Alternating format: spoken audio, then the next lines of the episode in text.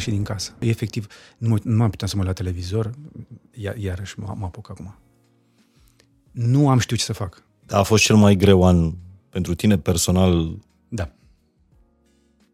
Fără discuție. și a fost anul și cu cea mai uh, bogată evoluție? Va veni ziua când voi fi recunoscător pentru ce mi s-a întâmplat. Bine ai venit la Fain și Simplu, George Buhnici. Este primul interviu pe care îl dă în România, cel puțin, George, după un an și ceva. Dacă am zis că vin, am venit. Crezi că ai vreo vină? Ăla a fost momentul meu de prostie pură. Cât a contat familia în toată povestea asta? Cel mai mare regret al meu este că a trebuit să sufere pentru prostia mea, Lorena. Te-ai gândit în timpul ăsta să schimbi ceea ce faci? Da. M-am gândit și la Zău. emigrare, m-am gândit să mă întorc la țară. Cât te-a costat criza asta? N-am avut niciodată bani puși deoparte. La un moment dat mi-am dat seama că dacă nu oprești șantierul, spre exemplu, noi dăm faliment. La cât la sută din ce însemna parteneriate în vara lui 2022 ești acum? Mai puțin de sfert. Și să fii dat deoparte de oameni alături de care ai stat multă vreme este greu de îndurat. Cu toții tânjim după conexiune umană. Adevăratele valori nu se schimbă după vremuri. Purcari rămâne purcari din 1827. Salut, sunt Mihai Morar. Bine ai venit la Fain și Simplu. Episodul de astăzi este primul interviu pe care George Buhnici îl dă în România după celebrul interviu care i-a adus cel mai mare val de emoție colectivă negativă din toată cariera sa. N-a știut cum să facă fața acelui val imens de atunci, după cum spune el însuși în podcastul de față, dar după un an și câteva luni. Știe sigur că a fost cea mai importantă lecție din toată viața lui. Și e prima oară când vorbește despre asta, despre ce a pierdut, cât a pierdut, pe cine a pierdut, dar și ce a câștigat și cum s-a ridicat din cenușa pe care spune că și-a turnat-o în cap. Îi mulțumesc lui George pentru încredere, pentru mine a rămas unul dintre creatorii de conținut relevanți din România, un om de la care în continuare am ce învăța, îmi rămâne apropiat și valoros, iar povestea lui de astăzi nu e despre reabilitare, ci despre a asculta un om care își recunoaște greșelile și continuă să facă zilnic ceea ce știe mai bine. Odată cu acest episod reluăm după vacanță întâlnirile noastre online săptămânale. Ne vedem și ne auzim cu podcast nou în fiecare joi la 19, dar reluăm și întâlnirile offline ale comunității. Am lucrat intens chiar din vacanță la conferințele Fain și Simplu. În toată această toamnă reușim să facem realmente un turneu fain și simplu. Conferința de la Ateneu Român se întâmplă pe 14 octombrie. Chiar de ziua mea am reușit să aduc la Ateneu trei invitați rari, faini și simpli.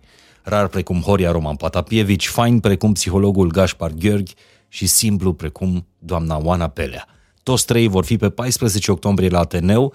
Am anunțat de câteva zile evenimentul, sper să mai găsiți bilete pe fainșisimplu.ro. Cu o săptămână mai devreme, pe 7 octombrie, facem prima conferință Fai și Simplu în afara României, dar tot în inima românilor, la Chișinău. La Palatul Național al Culturii, din capitala Moldovei, vor fi alături de mine părintele Constantin Necula, profesorul Constantin Dulcan și scriitorul și prietenul Igor Guzun. Dacă vreți să ne vedem la Chișinău, găsiți link către bilete uh, în descriere, dar și pe fainșisimplu.ro. Și asta nu e tot. În câteva zile voi anunța două noi orașe, două noi conferințe din turneul Fain și Simplu în această toamnă.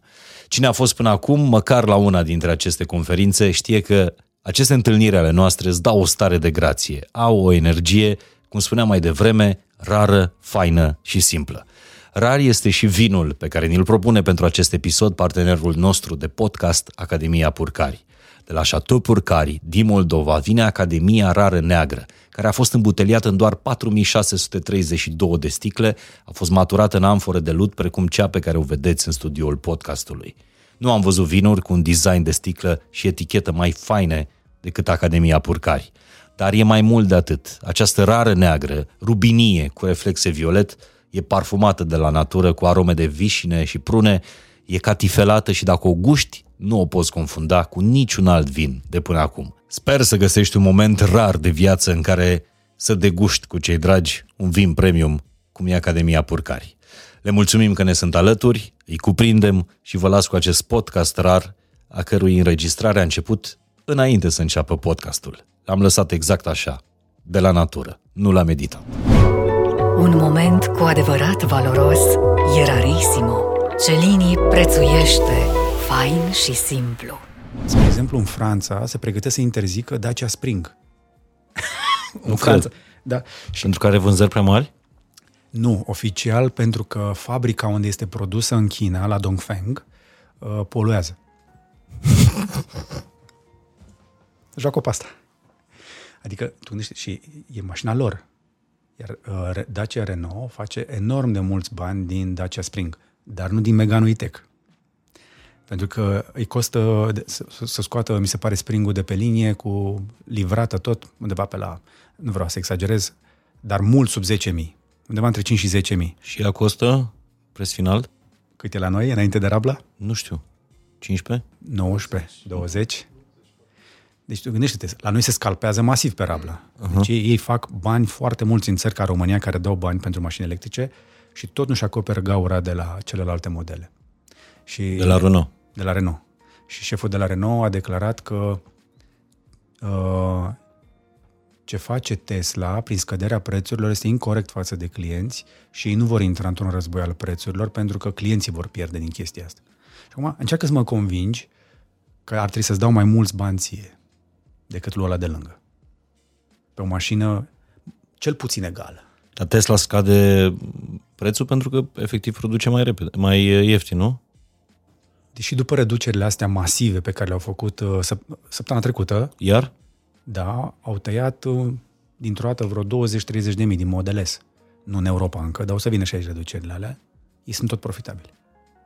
Și mi-a zis-o moșu Sandy Marol în ianuarie, când, când a fost la, la târg, mi-a zis ce Tesla, dacă reduce prețurile cu 30%, tot rămâne profitabilă. La o săptămână după ce am luat interviu, Tesla a redus prima oară prețurile și pe aia le-a mai redus încă o dată. Și dacă tu pe graficul ăsta de reduceri, în ultimul an, ăștia tot reduc prețurile și stai să întreb de ce.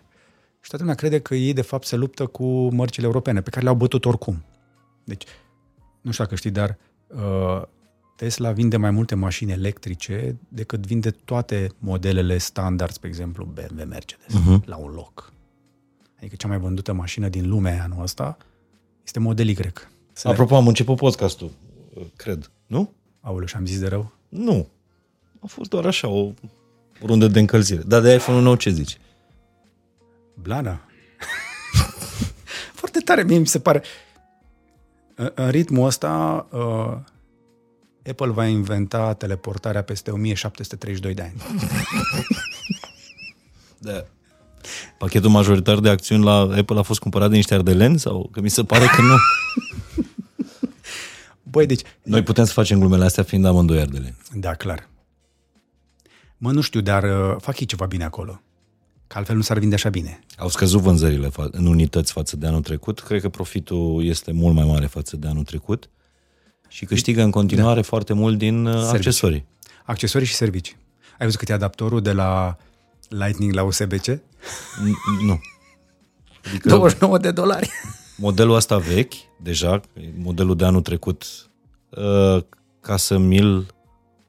Deci, dacă îți iei modelul nou cu USB-C, că au băgat mufa Așa, nouă, da, știu.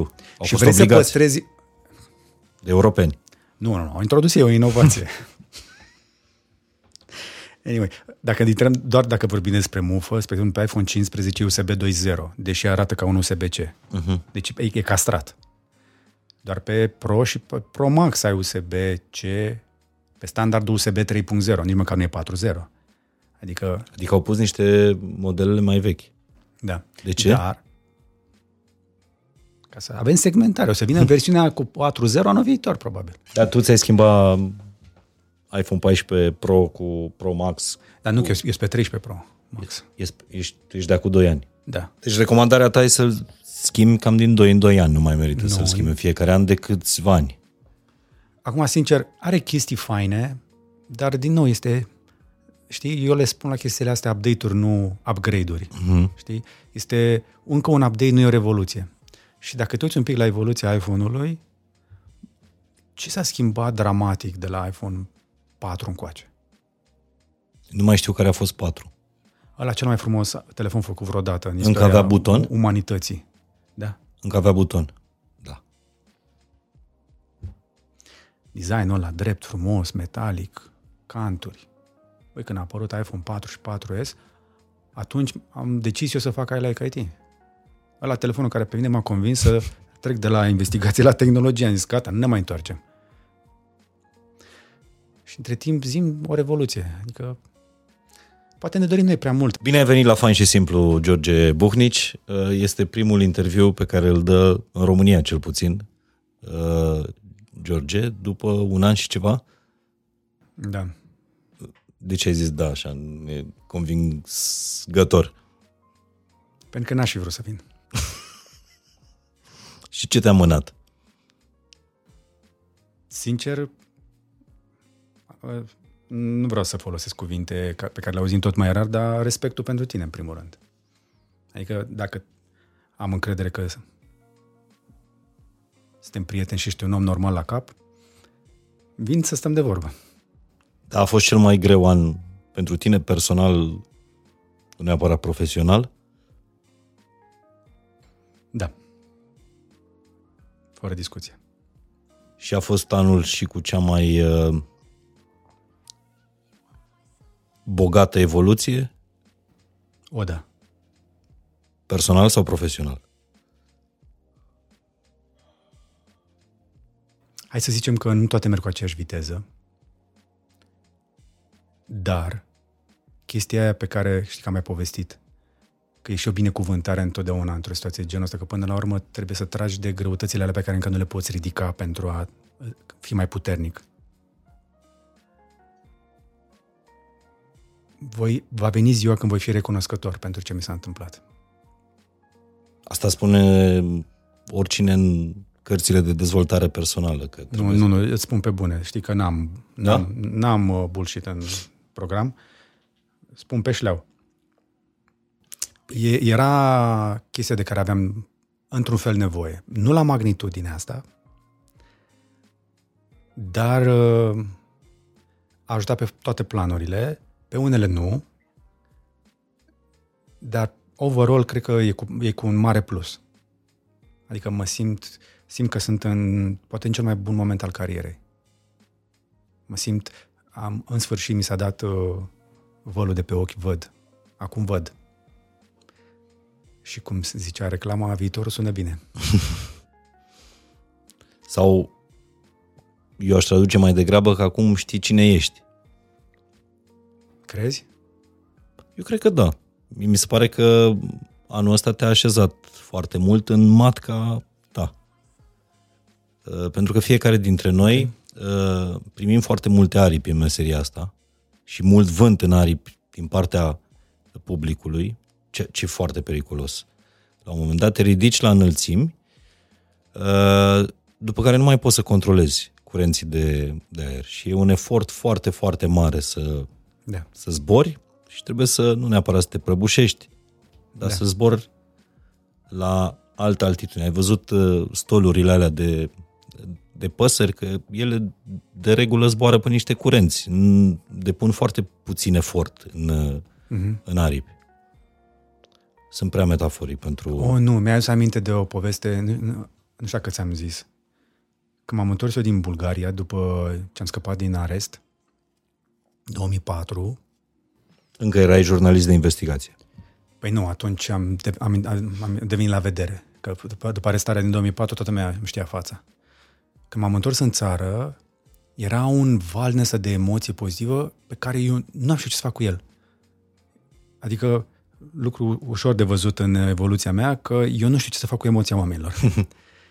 și pentru mine era șocant când m-am întors că toată lumea mă recunoștea, mă opreau oamenii pe stradă, veneau să mă îmbrățișeze, să spună am plâns pentru tine, chestii de genul ăsta. Cel mai șocant a fost pentru mine când mergeam la emisiunea lui Teo, Trandafir, de la ProTV, care era cea mai urmărită, era nu ce face în momentul de perioada de gloria lui uh, Cătălin Măruță. Emisiunea de la Teo era emisiunea la care te uitai înainte de știri seara. Și eram într-un taxi spre Buftea și taximetristul îmi zice George, să știi că eu am fost, eu am fost boxer și să știi că eu n-am plâns pentru nimeni, dar pentru tine să știi că am plâns. Și în mintea mea, nu de asta m-am apucat eu de meserie. Dar mă uitam la omul ăla și am zis, bă, pentru el a însemnat ceva și atunci trebuie să respect chestia asta.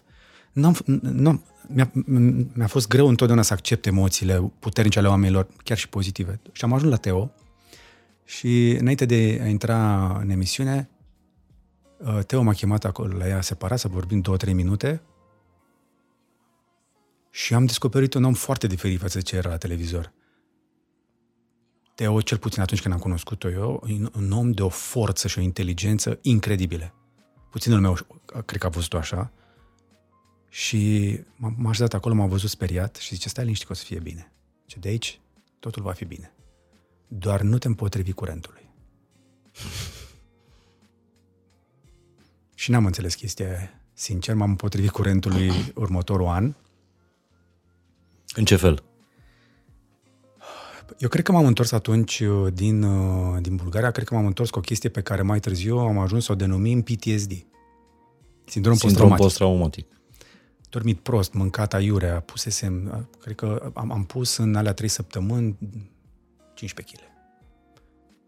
Și după ce am venit acasă, eram, devenisem extrem de anxios, dar nu știam, nu exista cuvântul anxietate în vocabularul nostru. La muncă devenisem slab, pentru că dintr-o dată nu mai puteam face investigație camera ascunsă, eram ușor de recunoscut. Eu când m-am angajat în ProTV, m-am dus cu o listă de investigații pe care vreau să le fac acolo și mi s-au aprobat toate și m-am apucat să le fac. Și am zis, asta, asta vreau să fac aici. Nu vreau să mi se știe fața, numele, eu doar vreau să fac investigații. Și dintr-o dată trebuie să lucrez cu fața și nu știam să fac chestia asta. Și devenisem un uh, angajat problemă. Întârziam dimineața. Nu reușeam să ajung înainte de ora 10 la birou și pe vremea regulile erau destul de clare. Venim la 9, 9 și ceva. Tu care cu câteva săptămâni înainte era erou din Bulgaria. Da. Și privind înapoi, cred că nici ei n-au înțeles ce se întâmplă cu mine, nici eu n-aveam de unde să știu ce se întâmplă cu mine. Pe de o parte eram prea vedetă pentru a fi un simplu reporter, dar eu nu eram altceva decât un reporter. Nu știam să fac altceva. Și n-am știut ce să facă cu mine și nici eu cu mine și s-a creat acolo o tensiune fantastică și a trebuit efectiv ca primul an după Bulgaria să mă trezesc din pumni. Efectiv, ajunsesem inclusiv la faza la care un coleg de acolo, nu știu de ce, la un moment dat m-am împins într-un hidrant, aproape s-a spart sticla. Și eu n-am fost niciodată conflictual. Omul ăla era un tip mai așa, a trebuit să și mă gândeam, bă, dar cum am ajuns eu în chestia asta? Că dintr-o dată nu mai eram reporterul la semi-invizibil. Dintr-o dată toată lumea mă vedea. Anyway. Și n-am, n-a trecut bine prin mine anul ăla, știi? Și acum, în, în ultimul an și jumătate, într-un fel mă simt la fel. Pentru că ai trăit același gen de emoție foarte, foarte puternică, emoție colectivă, dar, dar la polul celălalt. Da. Și ai știut ce să faci cu emoția asta? Nu. Nu, eu prima lună n-am ieșit din casă. Am ieșit foarte puțin. De am și răspuns atunci greu, adică eu efectiv nu, mă, nu am puteam să mă la televizor, iar, iarăși mă, mă apuc acum. Nu am știut ce să fac. Efectiv, nu am știut, deci cu toată experiența, te, te zici, băi, om de habar, n-am știut ce să fac. Și totul a, a pornit așa într-o într-o avalanșă de toate lucrurile veneau dintr-o dată în toate părțile. Și eu nu mai văzut în chestia, nu știam ce să fac într-un astfel de moment, știi? Am început să, să-mi creez justificări, să mă gândesc, să investighez, să mă uit. Cred că mintea mea era un cocktail de, cum ar zice Paul, cu cortizolul, cu toate alea. Habar n-am ce, dar efectiv am fost, am fost într-un limbo așa. Ca în Inception, știi? cum erau ea Inception acolo și erau blocați. Ei nu știau că sunt blocați, dar erau blocați. Acum, fără dar și poate, ăsta a fost subiectul verii de acum un an, verii trecute. Asta a fost marea nenorocire a verii de acum un an. Gândește-te ce tragedie am avut anul ăsta, care au fost subiectele de anul ăsta. Uh, crima de la Vama Veche, cu, cu șoferul drogat, explozia de la Crevedia, Uh, și încă vreo trei accidente cu șoferi drogați uh, la volan. Asta a amestecat opinia nu, nu, publică. Nu, ne-am avut problemele astea și anul trecut. N-am, au, nu... n-am avut crevedia, dar șoferi drogați am avut și anul trecut. Dar nu la uh, intensitatea asta Nu ne-am uitat noi la mediatizată. ele. Nu ne-am uitat noi la ele. Eu cred că șoferi drogați avem în fiecare zi. De ani de zile, dacă de cauți știrile, polițiștii spun că găsesc mai mulți șoferi drogați decât băuți. De ani de zile. Caută. De și asta în condițiile în care noi facem foarte puține teste antidrog. Exact. Dar atunci când uh, trafic. opresc, când atunci când opresc, eu am prins ca reporter de noapte primele drag teste. Și îmi spuneau de atunci, zice, ce puțin, uh, dacă voiam să avem știre la sigur, ne duceam la Grozăvești. Acum sunt alte zone din București. Am mai adus aminte că unul dintre articolele pe care le-am citit în uh, perioada scandalului uh, Buhnici era un, unul dintre puținele articole ne... fără patimă. Mm. Uh, era un specialist în, uh, în PR care spunea că prima regulă în momentul în care apare o criză de PR este să calmezi emoțiile negative. Da. Nu să le amplifici. Exact. Uh, ți se pare că prin, nu știu, prima ta ieșire sau a doua ta ieșire, ți se pare că ai amplificat emoțiile astea negative? Încă o dată, eu habar... Credeam că am situația sub control. Pentru mine lucrurile păreau clare într-un anumit fel. Și în, în mintea mea era această prăpastie între băi, oamenii ăștia știu cine sunt. Ok, mi-am ales greșit niște cuvinte, dar ați înțeles ce am vrut să zic, știi? Și am devenit defensiv. Într-un moment în care nu trebuia să fiu defensiv, trebuia să-mi pun, cum mi-a zis cineva, dar mi-a zis mai târziu, George, câte cenușă ai? Toată. Zic, bă, dar altceva am vrut să spun. Ce nu, nu înțelegi, nu contează ce crezi tu că ai vrut să spui, contează ce ai ieșit. Bă, da, încetează să te mai justifici că nu interesează pe nimeni. Și at- a, mi-a luat foarte multă vreme să înțeleg că nu are niciun rost să mă agăț de ceea ce am vrut eu să spun, pentru că degeaba ești tu bine intenționat dacă de pe urma acțiunilor tale se creează ceva rău. Pentru că așa cum am zis, cum zicea respectivul specialist, într-o criză de PR trebuie să calmeze în primul rând emoția aia uh, imensă colectivă. La fel da. cum uh, acum 20 de ani, după arestarea din uh, Bulgaria și după ce te-au adus acasă, aveai o enormă emoție pozitivă, pozitivă. colectivă. Da. În public. În public. Ca mediu profesional eram uh, most hated. Pentru că... Uh, nu hated, invidiat doar, probabil. Nu, nu, nu. Hated. Am, am avut și ură. Dar ai avut ură și de data asta. Profesional. Cred că o grămadă de, de oameni pentru că tu, tu ești genul, sau ai fost genul de jurnalist care a renunțat la presă scrisă, televiziune, la formatul ăsta corporatist, da. Uh, instituțional de a face media și te-ai făcut jurnalist antreprenor. Și ai reușit. Zici? Să putea mai bine. Câte salarii trebuie să dai în fiecare lună? Acum mai puține. Acum mai suntem doar uh, nouă. Ai făcut tăieri de costuri? Nu, am lăsat oameni să plece. Încă n-am putut să-i mai plătesc.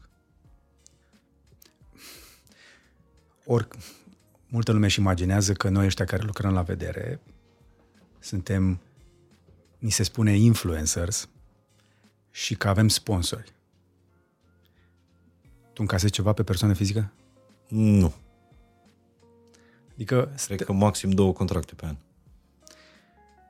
Eu am doar societăți care sunt înregistrate, să văd toată lumea le poate vedea. Unii reporteri s-au uitat, alții s-au uitat și au văzut greșit. Am fost declarat milionar de proprietar al unor firme care nu sunt ale mele. Aveai niște acțiuni la momentul respectiv în care tu erai un subiect, pentru că lumea căuta George Buhni și eu cred că orice despre tine făcea da. Uh, vizualizări, făcea audiență. Uh, da. Erai proprietar de firme care valorau milioane de euro, da. acțiuni. Da.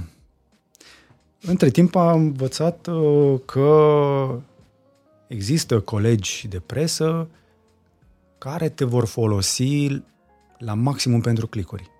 Dacă dai căutare cu numele meu în presa de la noi, mi-a, dat, m-a căutat o agenție de monitorizare să mă întrebe dacă vreau raportul meu de monitorizare. Și am spus, băi, nici nu m-am uitat, n-am, nu m-a ținut stomacul, efectiv. Eu somatizez pe digestiv mm-hmm. și nu pot.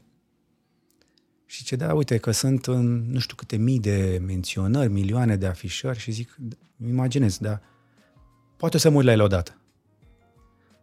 Acum, știi că am mai, noi am mai vorbit despre chestia asta, pentru, pentru mine ce mi s-a părut mie foarte ciudat, de ce atât de mult interes pentru niște cuvinte prost alese de un om despre care bă, știi cine e, are istoric, face chestia aia, doar chestia aia o fac de 25 de ani. Am zis, am zis o, o, o prostie în creierii nopții, ok, îl pedepsim pentru asta, îi spunem tot ceea ce credem despre el, ok, dar unde ne oprim? Care e limita la chestia asta? Și um, mă uitam la multe alte lucruri care se întâmplau importante și mă gândeam, băi, eu nu sunt chiar atât de important. Când am devenit atât de important că am mii de ore de content, nimeni nu s-a legat niciodată de contentul meu. Doar despre un interviu dat la o emisiune de Cancan. Acum, nici nu trebuie să o iei personal, pentru că mi se pare că nu tu făceai audiență, nu tu reprezentai un interes, ci pur și simplu numele tău, orice era legat Dar de ce numele de meu? tine. Ce are numele meu? Serios acum, nu, eu nu mă cred atât de important. Pentru mine a fost șocant cât de puternic a fost. De aia ți-am zis că pentru mine a fost șocul atât de mare că, băi, în- începuse, tot creștea și nu se mai termina și mă gândeam, să vorbim mult mai puțin despre multe alte chestii în țara asta. De ce asta? Și atunci, pe de o parte, în, am, am, prima oară am zis, bă, o fi o conspirație, nu? Că sunt român. Eu cred că oamenii au vorbit despre tine, presă, și după aia am zis, bă, nu e- blogări, nu e internet, conspirație. au vorbit despre tine atâta vreme cât făceai audiență. Dar asta voiam să te întreb, dacă crezi că ai vreo vină că ai amplificat subiectul în prima... Da, bineînțeles. De, eu, Adică gestiona, ai fi gestionat altfel, ai lucrat cu o agenție de, de PR Prea târziu. Prea deci târziu. ți-am spus, eu, eu și cu Lorena, amândoi având atât de multă experiență, nemai văzând așa ceva, chiar și doi oameni cu experiență, i- cad în păcatul în care cred că știu cum să o facă. Dar eu cred că amândoi, fiecare dintre voi știți cum să o faceți, numai că în momentul în care ești tu implicat, nu poți să mai faci profesional. Nu poți, pentru că creierul tău este imbibat exact. în Exact. momentul ăla de, de atât de mult stres, încât nu ai cum să gândești logic și te întorci la metodă. Cenușă în cap imediat, n-are niciun rost să explici, că nu ai cui. Vorbești cu emoția, în fața emoției, nu ai cum să explici. Și eu am încercat să explic.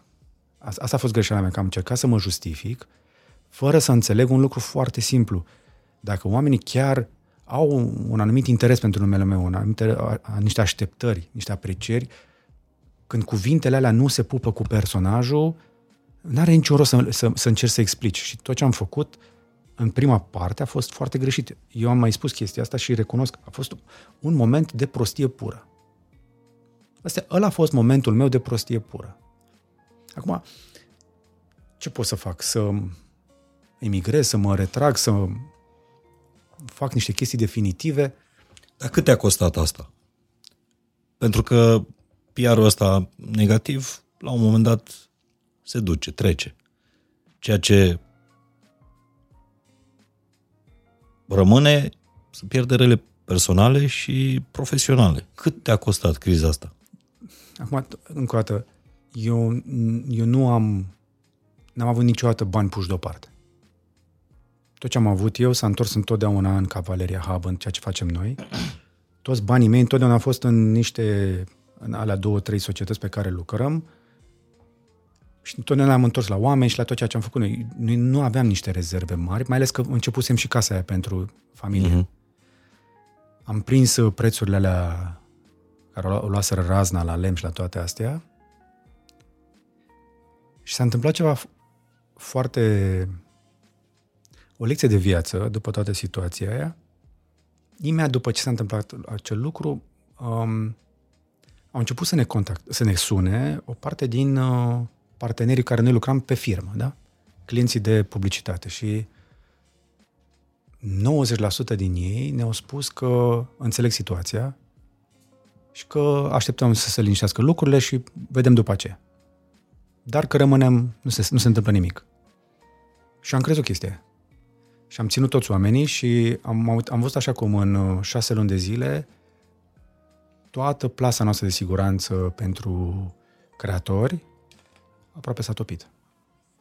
Și atunci a fost primul moment în care a trebuit să ne uităm cu seriozitate la ce facem acolo am mai renunțat la o parte din oameni, ne-am restructurat, ne-a obligat în sfârșit să ne uităm cu adevărat la cum cheltuim banii, în ce băgăm banii, cum, cum facem lucru. Um, echipa cu care lucrez s-a mobilizat și au, au, de, au început să devină mai autonomi, să nu mai depinde atât de mult de locomotiva care trăgea tot timpul. Întotdeauna am, am tras de toată lumea și am zis, bă, momentul de care ne-a fost foarte frică tuturor că într-o zi se va întâmpla ceva, uite că s-a întâmplat, trebuie să încercăm să ne descurcăm. Bine, gândește că se putea întâmpla ceva mai rău, adică ceva legat de o problemă de sănătate. Nu că pentru aia există asigurări. și am asigurare, am asigurare de viață, de sănătate. Dacă eu pățesc ceva, familia mea ar trebui să se descurce o perioadă de timp până când își reconfigurează traseul. Pentru mine, cea mai mare provocare a fost, provocare, cel mai mare efort, mă uitam în permanență și făceam, am făcut socotel zilnice împreună cu Lorena, cum facem să nu pierdem oamenii ăștia buni. Am strâns atât de greu o echipă de creatori buni care fac niște chestii bune, încât să, să, să fii nevoit să lași oameni să plece este cel mai dureros lucru. Dacă te atașezi de oamenii devin, petreci mai mult timp cu ei decât cu familia.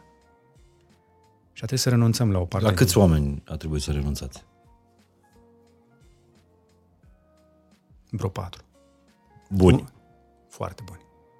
Unii dintre ei lucrăm pe bază de contract, dar i-am lăsat să plece pe cont propriu și apelăm la ei doar când avem nevoie. Ne-am oprit din multe lucruri pe care le făceam. La un moment dat mi-am dat seama că dacă nu oprești șantierul, spre exemplu, noi dăm faliment. Și am oprit, deși, deși când ne-am apucat de casa aia pentru cineva din familie, aveam toți banii să o terminăm. Uh-huh. Doar că s-au dublat uh, materialele da. de construcții. Și ne-au dispărut și încasările astea de pe, de, pe, de pe Cavaleria Hub și de pe tot ce făceam noi. Eu am încetat să mai fac content, nu mai, nu mai să te aminte la asta, nu am filmat nimic. Cât timp? Cel puțin o lună. Și după aia am început așa, cătinel, cătinel. Și după aia am început progresiv, dar mi-ar fi plăcut ca, fix ca în pandemie, știi că toți ne-am promis că atunci când vom avea timp ne vom reevalua prioritățile. Acum nu știu cum va ieși, ți-a ieșit ție în pandemie. Am reevaluat ceva, dar nu destul. Eu cât am stat efectiv în stare am fost, poate e mult spus, dar semi-catatonic așa, adică fără reacție, fără plan, fără nimic. Înghețat. Înghețat. Am făcut freeze. Uh-huh. Și atunci să reconfigurez a devenit mai greu. Aveam momente, aveam zile bune, când veneau niște idei bune, când mă gândeam la lucruri. Am primit atât de multe uh, mesaje de la, de la oameni care mă cunosc direct, personal, și care mi-au spus, bă, nu înțeleg și ce. Devenise greu să le, să le fac eu lor, uh, să le spun, băi, e ok, stai liniștit, nu avem ce să facem în situația asta, a fost o greșeală. Nu că tu ce ai vrut de fapt, și mă, nu contează. Deci, acum, și acum sunt în faza în care mă opresc cu oameni și îmi spun că uh, eu, eu am înțeles ce ai vrut să spui și zic, da, dar nu contează, nu înțelegeți. A fost o prostie, nu trebuie să spun așa. Și sunt... Uh, am fost total dezorientat, multă vreme. Adică acum mai să zicem că am o înțelegere mai clară în legătură cu ce vreau să fac, dar am făcut un tabula rasa în ăsta, forțat așa, din goana calului cu... Bine, nicio schimbare, nicio criză nu te întreabă. Ești pregătit? Ai vrea să vin? Da, dar simți că ai pierdut ceva din comunitatea ta? Nu, din comunitatea Pentru că nu. eu cred că subiectul ăsta, la fel cum a fost și arestarea din Bulgaria, te-a expus în niște zone de public cu care tu nu te întâlneai niciodată. Așa am crezut și eu. Dar nu chiar așa. Comunitatea mea, cred că, cred că ți-am mai povestit asta când ne-am văzut, Um, eu am pierdut uh, în momentul ăla, în primele, în primele două săptămâni, am pierdut de pe canal uh, ceva de genul vreo 15.000 de abonați. Adică 1%. Da. Și după ce am stat de vorbă cu consultanții, mi-au spus, zice, orice ai face, de aici înainte, șase luni o să fie doliu fix când s-au terminat acele șase luni, are început rata de abonare să crească la loc. Pentru că în fiecare zi, oamenii care se abonau erau totdeauna mai puțini decât cei care plecau. Uh-huh. De fiecare dată când publicam ceva și devenise așa un, o, o, un obiectiv din asta să vedem câți pleacă azi. Am avut zi cu 300 de oameni plecând și în mintea mea mă gândeam mulțumesc. E ok.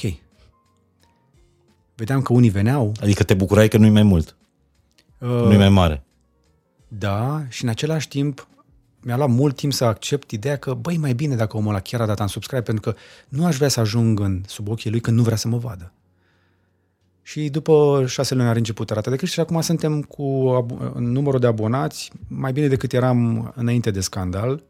Traficul însă nu mai este fix același pentru că între timp au explodat shorturile și TikTok- TikTok-ul, dar am compensat pe partea aia.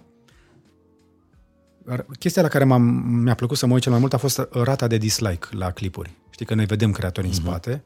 Și la mine istoric era undeva la 96, 97, rata de like versus dislike. Ceea ce totdeauna am zis noi, "Da, câtă vreme, câtă vreme suntem peste 90, e bine. Adică 97% like-uri, 3% Dislike. dislike-uri. Din cei care dau like, nu din vizualizări. Da. Că știi că cei mai mulți oameni nu, nu interacționează cu asta. Și a, a fost o perioadă 96, 95, 94 și pe aia a început să crească. Și am zis, bă, chiar atât de rău. Dar de ce pare atât de rău dacă nu e atât de rău pe cifre? Pentru că în fața audienței, în fața comunității, oamenii erau aceiași. Eu, eu în termeni reali, nu, nu prea am pierdut public total, doar că a trebuit să mă reorientez, spre exemplu, să mă duc să-l mai prind și în zona asta de uh, Instagram, de TikTok, pe content scurt, că n-ai cum să scapi. Dar uh, eu chiar încă dinainte de incidentul ăla, începusem oricum să mă detașez de Facebook, pentru că are o energie care greu de dus, și mă dusesem către Twitter. De vreo... Eu, eu am unul dintre cele mai pe conturi de Twitter din România, dar redevenisem activ încă de pe acum vreo 2 ani jumate. Și am început să postez acolo progresiv și ăla devine locul meu de joacă. Și acum Twitter-ul meu, spre exemplu, X-ul, face mai mult trafic decât Instagram. Zău. Da. În România. În România.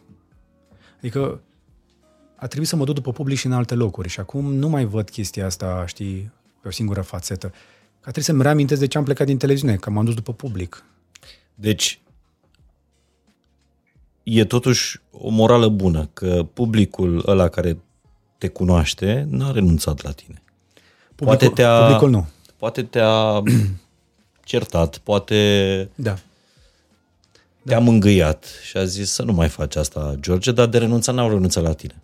Adică nu poți, nu, nu poți spune că a fost, a, a fost un fel de cancel culture ce ți s-a întâmplat. În interiorul comunității mele, cel mai frumos mesaj pe care l-am primit a fost de la cineva care mi-a zis, zice, când te-am auzit ce prostie ai spus, m-am dezabonat. Nu mi-a venit să cred că pot să debitez așa ceva.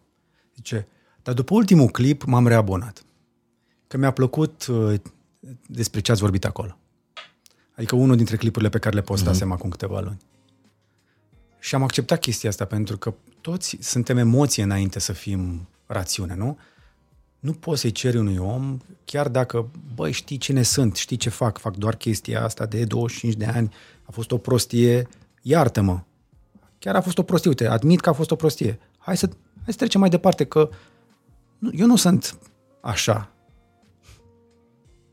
Dar nu pot să cer chestia asta tuturor, pentru că nu suntem toți la fel și oamenii văd lucrurile diferit. Și atunci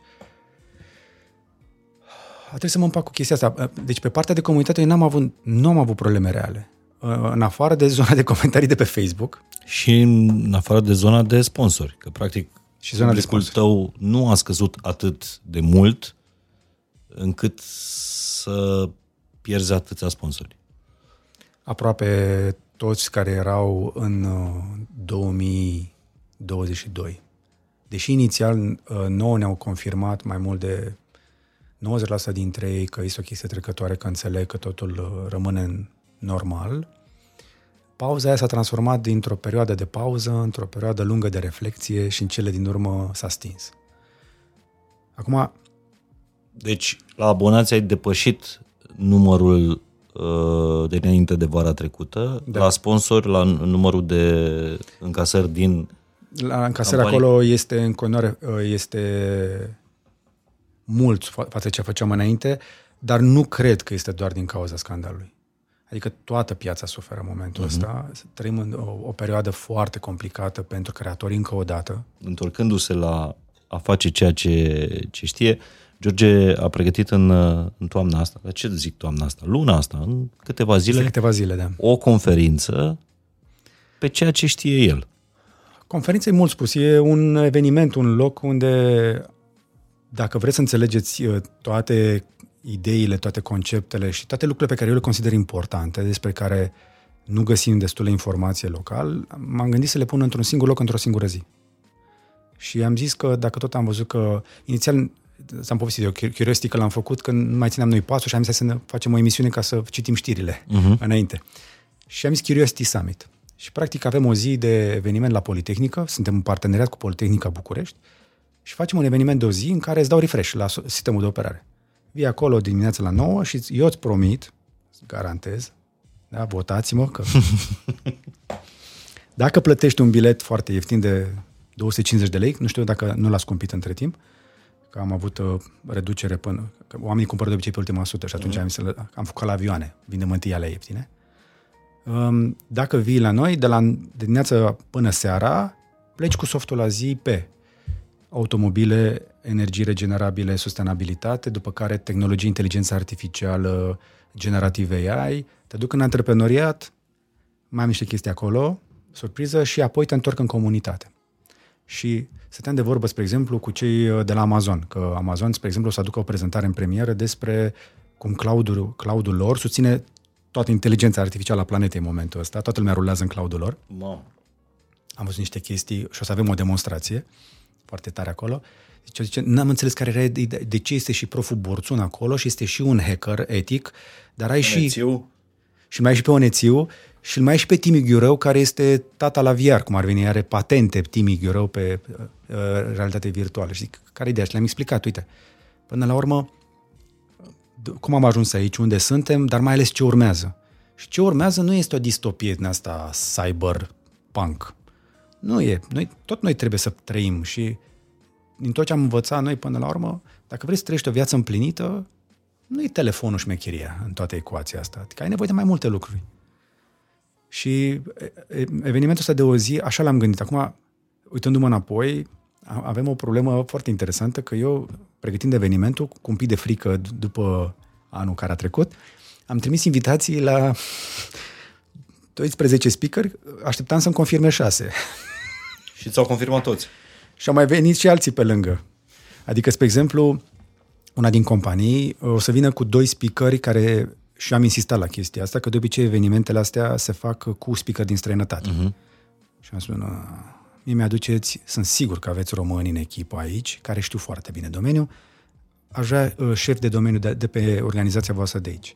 Și așa o să vezi doar prezentări de top cu șeful de inovație de la Volvo, cu șef de departamente care au mii de oameni în România de la Amazon, o să-l vezi pe un, uh, unul dintre oamenii cheie de la Google România, care o să vorbească de Google Bard uh, și oameni unul și unul, adică și toți care să vorbească în limba română dintr-un motiv foarte simplu. Aș vrea ca toată lumea să înțeleagă.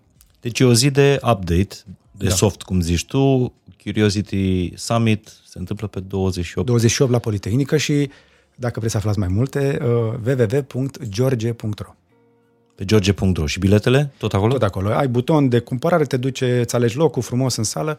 Dacă vrei să investești mai mult, avem bilete de 1500 de lei dacă vrei să fii VIP, să stai cu speakerii și să... După eveniment. Și în timpul și evenimentului în timpul... avem un lounge. Am, am învățat și noi chestia asta da. de la alte evenimente, că să oferi mai mult unor oameni care... Și avem câțiva oameni care au ales și biletele astea dar pentru mine cea mai mare bucurie este că, spre exemplu, în baza parteneriatului cu Politehnica, noi o să aducem oameni foarte buni din toate facultățile lor. Uh-huh. Pentru că au niște facultăți extraordinare, puțin lume Studenți știe. și profesori. Și, și studenți și profesori, da. După ce au văzut ce facem acolo, noi inițial ne-am dus la Politehnică doar să închiriem sala. Hai să... Ave... Când aveți liberă? 28, perfect. Ok, cât ne costă? Și după ce au văzut evenimentul, a zis, zice, mi-a zis, uh, iarăși, o chestie care m-a, m-a emoționat, mi-a zis cineva din conducere de acolo, zice, trebuie să aduc și pe fiul meu să vadă asta, care e la liceu. Trebuie să aduc. Și după aia am de vorbă așa și ne, am luat concluzia că sunt o grămadă de chestii interesante care se întâmplă în Politehnică și o să începem să vorbim mai des despre asta, pentru că, mai ales de pe urma experienței mele în construcție, am des- descoperit că avem nevoie de mai mulți ingineri. Avem nevoie de mai mulți ingineri în țara asta. Alegeți să deveniți ingineri, că avem nevoie. O să revenim asupra acestui subiect, dar mă bucur tare mult că, că duci în offline tot proiectul ăsta uh, din online și cred că mulți dintre, dintre noi ar trebui să o facem asta. Am făcut și fac pe 14 octombrie am conferința Fain și Simplu de la, Da, de foarte la, fain. de la Ateneu uh, și mă bucur că le facem diferit. Da, Adică da, e, că e foarte ușor să copiezi. Uh, știi că tu mi-ai spus mie că te-am inspirat să pleci din televiziune, să vii pe internet? Exact.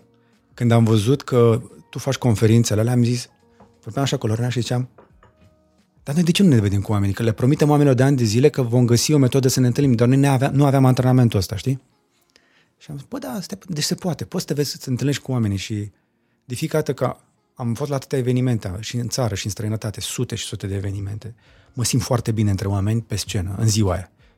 Că după aia trebuie să stau un pic să mă liniștesc, mm-hmm. Bă, dar în ziua aia te încarci cu atâta energie și de-aia mă uitam la evenimentele tale foarte mișto, adică când am văzut și cum vii tu îmbrăcat așa frumos și cu... pe acum n-am cum să mă duc la Ateneu. Da. Și, și am testat chestia asta. Mi- Tu cum te duci la Politehnică? Mă, am, am testat, uh, spre exemplu, că facem evenimentul împreună cu Vlad de la um, Romanian Business Club și uh-huh. am testat formatul la TNB. Și am zis, bă, Vlad, tu ești sigur că la TNB altceva mai mare n-ai găsit? Zice, George, există mai mare, există la Politehnică. Zice, dar asta am găsit la TNB, hai că se rezolvă, se umple. Ca să-i stresul nostru cel mai mare, și Normal. Vin oamenii sau nu vin? Asta e frica noastră cea mai mare, să, să te trezești la ora evenimentului în fața unei săli goale. Da, Sau mă rog, pe jumătate. da, asta e, cred că este coșmarul tuturor oamenilor care urcă pe scenă. Dar, la TNB am avut o surpriză că s- era toată sala plină. Și la mine se întâmplă o chestie, când vorbesc de, când încep să vorbesc despre, ai văzut că încep să vorbesc despre case, uh-huh. intru pe pilot automat. Și de sustenabilitate, și de mașini electrice, și de tehnologie îmbibată în stilul de viață, toate lucrurile astea. Și am intrat pe scenă și după- după ce am vorbit așa o perioadă, nu s auzea nimic din sală și aveam becurile alea pe ochi, nu venea nimic. Și mă gândeam, bă, s-a golit sala sau ceva? Și mă uit în dreapta la Vlad care era acolo și el zice, dă Ok, m-a terminat uh, prezentarea și după aia publicul a aplaudat și era ceva, zice, nu, bă, oamenii chiar vor. Chiar, oamenii chiar vor să mă vadă în offline și dacă pe internet dacă nu faci o mie de vizualizări în primele 5 minute după publicare, înseamnă că algoritmul zice că e un clip prost. Bă, o mie de oameni în uh, fizic, în offline, e, e altceva. Și cred că aveai nevoie de revalidarea asta. Cine zice că face meseria asta uh, pentru el, nu pentru public, uh, noi avem nevoie de validare. Da. Și cred că după episodul ăsta de anul trecut aveai nevoie de revalidarea oamenilor. Da. O, o întrebare roșie. Crezi că ai fost victima cancel culture? Prima oară am fost eu prost și am zis o prostie, după care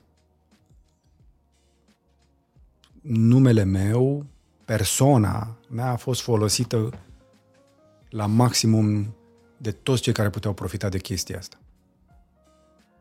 Toată lumea care a putut profita de pe urma harponării unei persoane publice au făcut-o. Toți cei care puteau să o facă. Au făcut-o și apropiați? Nu.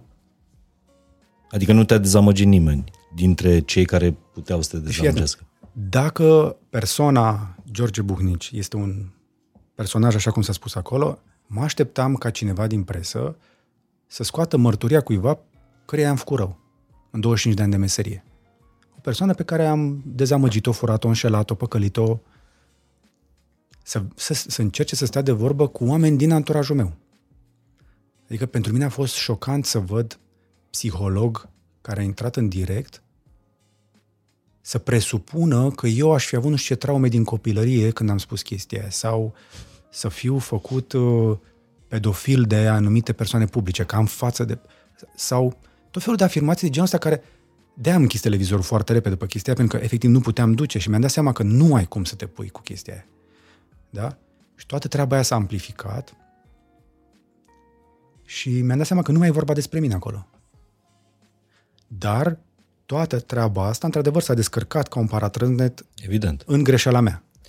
Da, mi se pare că dacă ai fi fost victima uh, cancel culture, nu ai fi reușit să stai în fața unei săli de o mie de persoane și să primești aplauze la final. Adică nu asta e cancel culture. Măcar o roșie dacă, vene, dacă venea. Exact. Sau o, o pancardă cu Buhnici nu e uh, România, nu știu, Buhnici... A, gata, știu ce ai făcut acolo. Mă rog, dar... Uh, mi... adică mi se pare că nu... Ok, ai avut hate, ai avut o perioadă foarte grea personal, dar nu mi se pare că e cancel culture. Mă, cum să zic? Și nu cred că în România am avut cancel culture până acum. Mi se pare fascinant ce se întâmplă acum cu Oprah Winfrey și cu Dwayne The Rock Johnson. Nu știu dacă ai văzut aia cu Nu People's știu. Fund în Maui. Deci a venit o idee lui Oprah și cu The Rock să pună câte 5 milioane de dolari fiecare și să facă un video împreună în care să încurajeze oamenii să doneze și ei pentru victimele incendiului din Lahaina, din Maui. Mm-hmm. Ce crezi că s-a întâmplat după aia? Au venit oamenii la comentarii să spună, dar voi sunteți miliardari, de ce nu puneți voi? Păi am pus. Păi da, dar dacă ai pune și 5, doar 5 milioane, de ce n-ai pus 100 de milioane? Că tot o să rămâi la fel de bogată dacă pui 100 de milioane. Păi vine cineva mai jos și spune, dar de ce nu pune 300 de milioane? Că tot o să-i rămână destul. Adică trăim o perioadă în care metaforă. Știi cum am luat eu o notă de 10 la geografie? Ne-a întrebat profesoara ce, cum ar arăta planeta după ce se va finaliza eroziunea. Și m-am gândit eu, dacă tot o, o tocim așa, o, așa, fără Everest, fără nimic, o, așa, devine o vilă. Și am zis, devină netedă. Exact. 10. 10. Ăsta este momentul în care noi netezim bila. Nu este sfârșitul, cred că asistăm împreună la uh, sfârșitul competenței, moartea competenței, um, moartea idealurilor și Și crezi că toți o să Da. devenim din ce în ce mai la fel? nu. Nu, nu, nu, doar că la nivel de discurs public, ultimii ani foarte grei pentru toată lumea au ajuns uh, ca discursul public să uh, centrul să fie ocupat de extremiști. Adică, eu ți-am spus, dacă eu am pierdut doar 1% din comunitate care apoi s-a întors și au venit și alți oameni pe lângă, de ce oamenii ăia nu contează în ecuația asta, în discuția asta? Pentru că oamenii ăia m-au înțeles, m-au iertat sau mi-au dat dreptate, lucru pe care din coată nu l-am încurajat. Dar de ce au dreptate? Sau te-au mustrat? Sau m-am, exact. Dar de ce ar trebui să le dăm întâi importanță celor care nu mă cunosc, care eu nu am avut interacțiuni și care m-au evaluat în baza unei prostii din creierii nopții montată într-un uh, fel special? Pentru că întotdeauna contează cei mai vocali. Pentru că noi am Și renunțat la negativ centru. vocal. Pentru că, Mihai, cred că asta este cea mai mare problema noastră. Noi am renunțat la centru. Centrul a fost ocupat de extremă. Oamenii civilizați, care e vorba aia românească? Stau pe margine. deșteptul cedează primul. și România deștepți, cu bun simț, cu educație, care înțeleg, s-au dat deoparte. Pentru că nu vor stresul, nu vor, au destule probleme. Băi, n-am avut nicio interacțiune negativă pe stradă, când n-a venit nimeni în creierii nopții, oriunde am fost. Am mers în supermarket, în hipermarket, mă, la, mă duc tot timpul la magazinul de bricolaj. Bă, să vină la mine un oricine, să vină, bă, buhnici, să-ți fie rușine. Oamenii au, au acest nivel de bun simț în viața reală în care s-au gândit, bă, nu mă duc la asta să-l înjur. Însă, centrul acum este online. Și acum nu o să începe să vă vorbesc despre vitriolul și acidul sulfuric, nu? De pe rețele sociale, că îl știm cu toții. Dar cred că a venit momentul să începem să ne gândim serios, bă, ăla e centru? Deci niciun om nu te-a înjurat pe stradă, nu te-au huiduit la conferințele la care ai fost și ai avut niște ieșiri uh, publice pe care cred că le-ai, le-ai și premeditat. Care? Păi ai avut un TEDx pe la Brașov, ai mai avut niște Ah, da. conferințe asta de la TNB, urmează summitul Curiosity de la, de la Politehnică. La- la- cred că le-ai da. și premeditat ca să vezi Deci, cum te vede lumea. Tibi de la Brașov, care organizează TEDx-ul, Eu, eu, eu am pus umărul când a, s-a, s-a, s-a creat TEDx Brașov. Și acum pot să vă anunț, uh, dacă vrei așa, în premieră, că o să preluăm ușor, ușor uh, și organizarea. Tibi vrea să-l ajutăm mai mult și să preluăm noi TEDx Brașov. Și împreună cu Lorena vrem să facem TEDx-ul mai mare. La din Brașov? Din Brașov. Pentru că eu cred foarte mult în continuare în ce se poate face la Brașovul ăla. Când am plecat eu de acolo, ni se promitea că anul viitor se face autostrada și aeroportul. 2003. Bă, s-a făcut. Aeroport. și da, dar în rest ă, Asta zic, mi-am ales mai, mai bine ieșirile, da. Nu e cancel culture atâta vreme cât nimeni nu te-a înjurat pe, pe stradă, nu a aruncat cu, cu roșii da. în tine, cred că a fost o prostie pe care ai și amplificat-o, care a fost taxată, judecată, da. rostogolită. Da. Unii s-au urcat pe cadavre, dar dincolo da. de asta, asta nu înseamnă că, că nu ți-a fost greu și că nu n-ai, n-ai pierdut. Cât a contat familia, casa, căminul, nu știu cum să-i spun, în, în toată povestea asta? Pentru că, de obicei,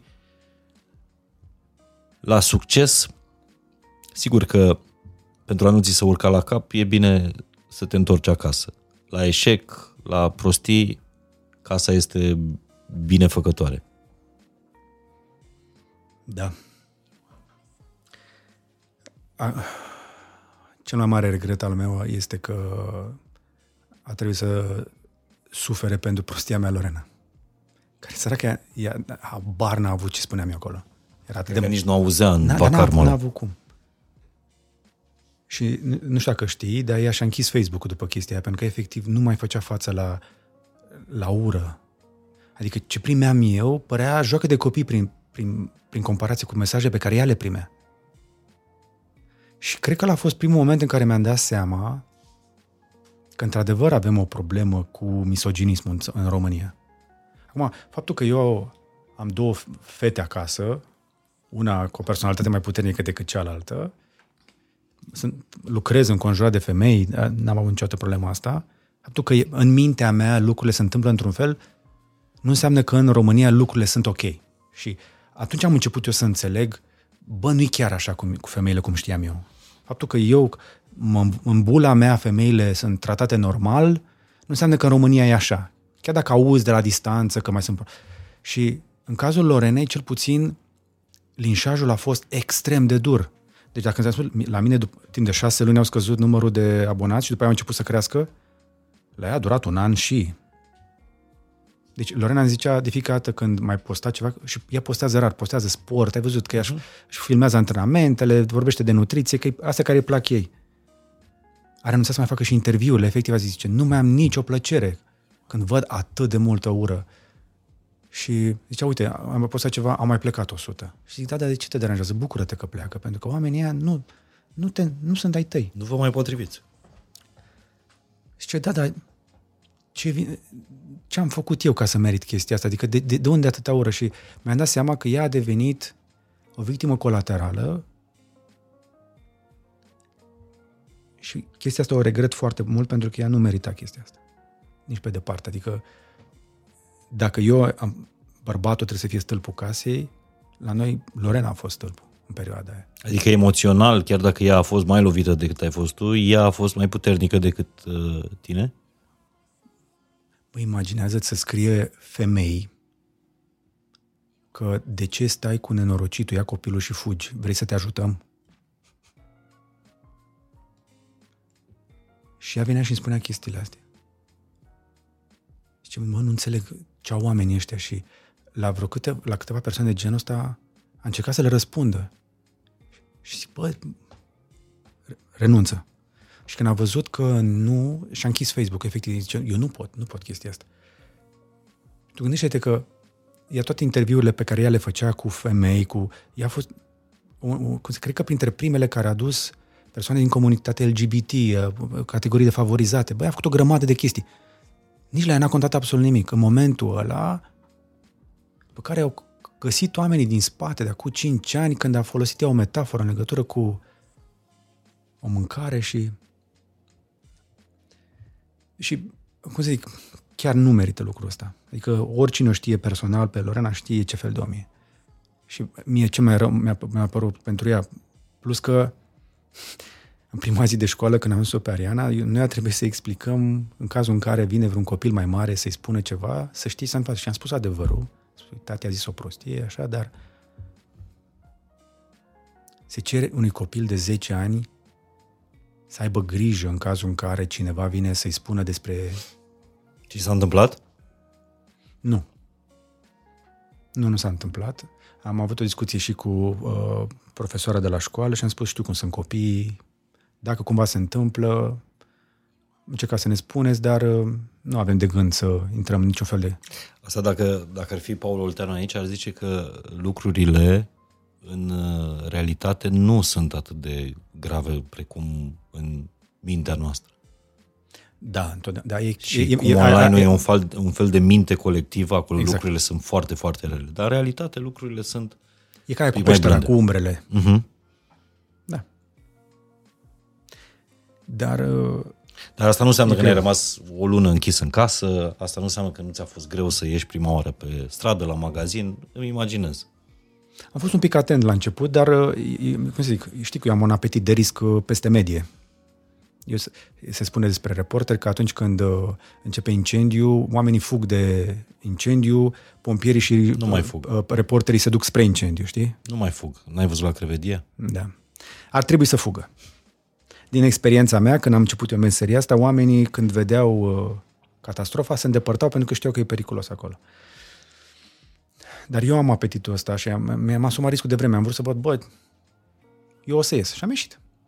Și ți-am spus, n-am avut nicio interacțiune negativă în, în offline. Asta nu înseamnă că n-am văzut priviri și după aia am văzut, uh, am văzut caracterul uh, unor oameni care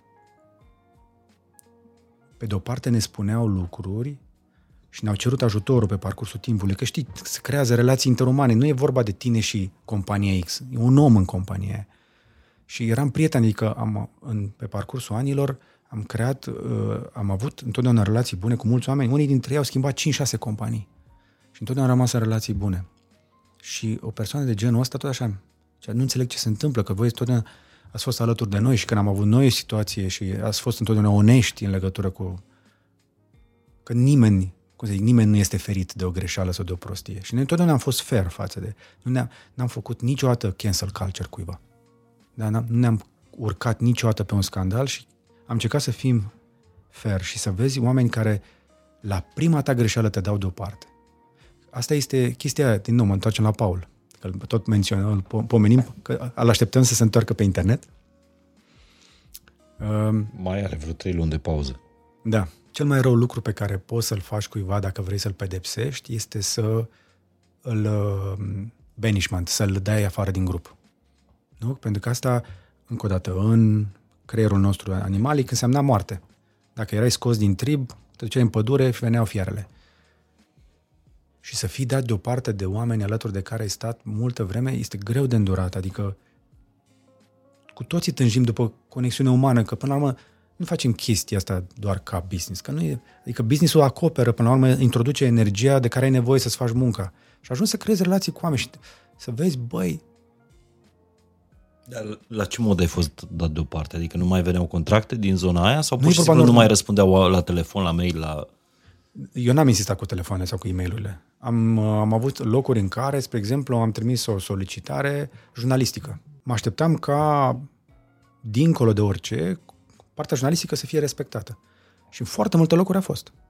Adică, la câteva luni după chestia aia au fost, spre exemplu, evenimente, lansări, la care noi am, am colaborat ca și când nimic nu s-ar fi întâmplat, pentru că, din punct de vedere profesional, chestia nu avea nicio legătură. Era despre, să zicem, tehnologie. Dar ne-am trezit într-o situație în care, spre exemplu, colegul meu, Radu Neagu, a primit interdicție la, uh, a- la anumite evenimente și lansări prin simplu fapt că lucrează împreună cu mine. Acum zim ce e chestia asta? Ce are să însemne lucrul ăsta? Ce, ce vrea să spună persoana din acea companie care a luat decizia asta? Pentru că ăla e un jurnalist, ăla e un om de creație.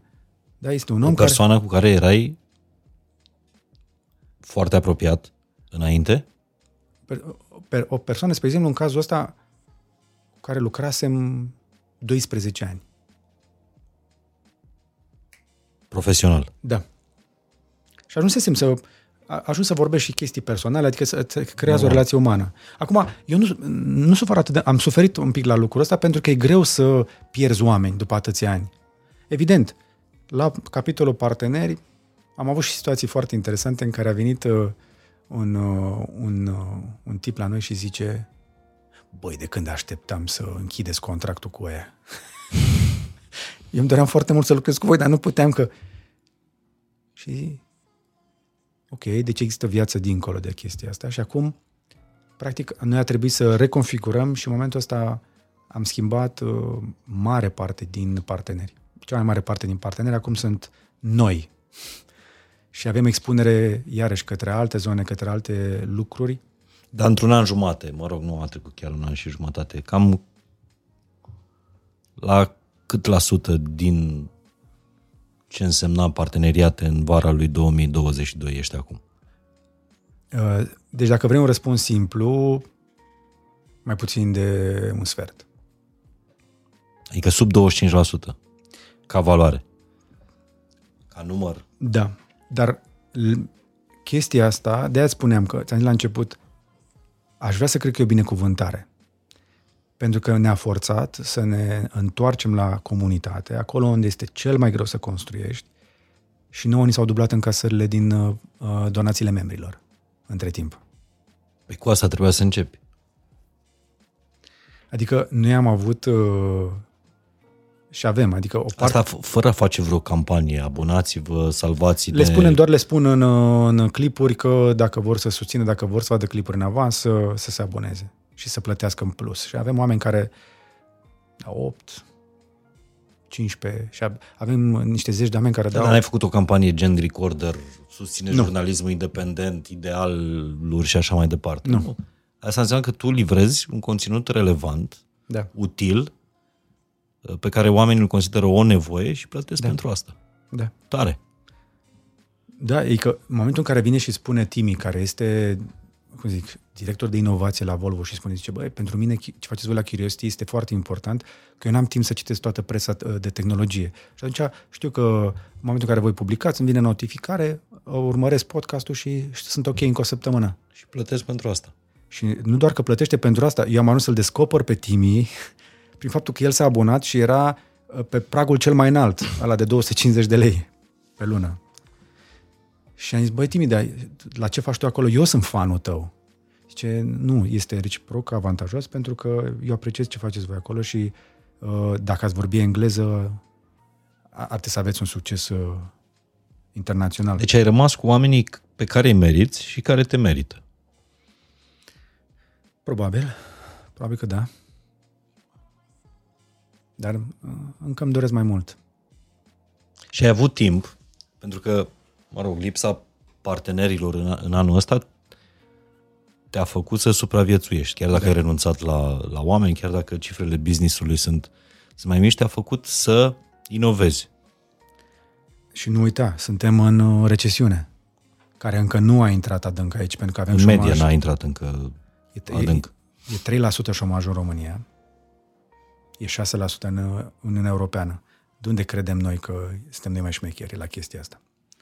Deci urmează să intre și la noi și trebuie să ne facem cu toții planul de supraviețuire și de dezvoltare din criza asta, care încă nu a intrat ca lumea și atunci și eu sunt obligat să mă adaptez.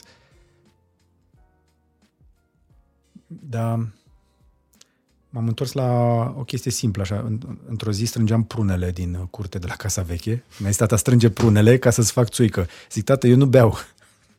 Ce lasă că să o ai tu acolo, să ai tu țuica ta. Adevărul e că Nu bei? nu. Adică tu nu erai băut atunci? Când ai dat interviul ăla? Uh, Înseamnă că Nu. a fost doar prostie. băusem uh, un pic de vin alb la cină câteva ore înainte atât. Înseamnă că a fost prostie, cum ai spus tu. Adică i-ar fi fost ușor să spun că era la festival, că nu. Nu. Dar și, oricum, din când în când mai cinstesc un, un shot de prefer uh, prună. Prună. Așa, și culegeai prunele Și din, culegeam prunele. de la Bă, Casa Veche?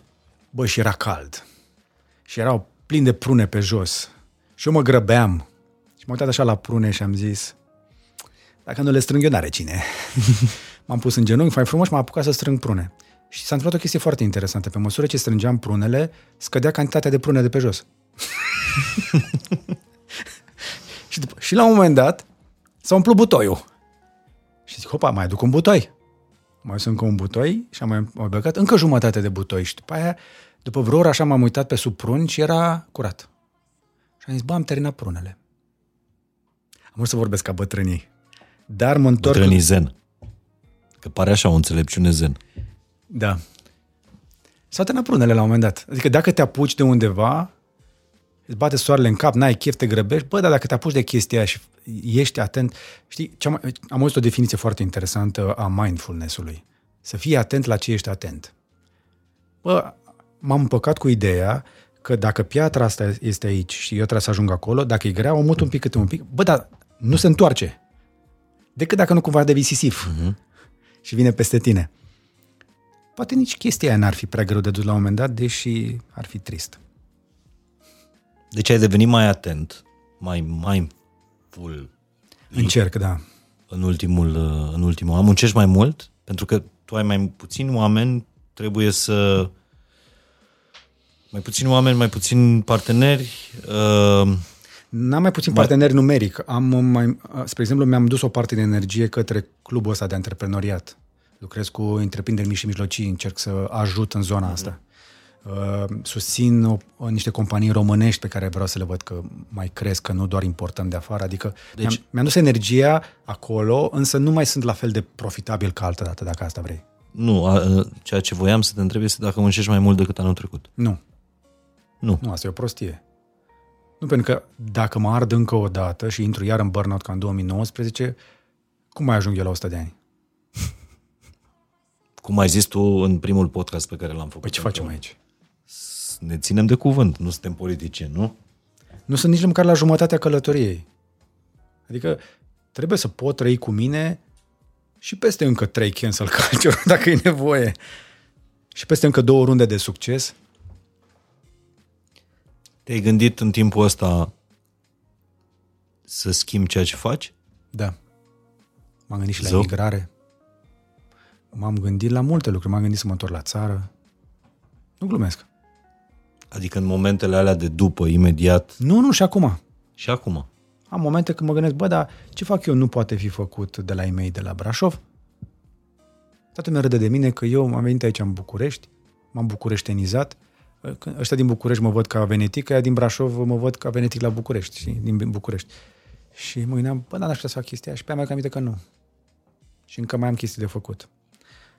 Adică e foarte greu să faci un eveniment la Politehnica București din Brașov. Și dacă l-aș face la Brașov, încă n-ar avea destulă forță, așa cum face aici. Că știi tu când faci un Forța Zu... La Brașov. La Brașov. Iese, iese bine. Iese foarte bine. Dar e mai mare ca la București. Da, știi ce nu știi tu despre mine? Mm.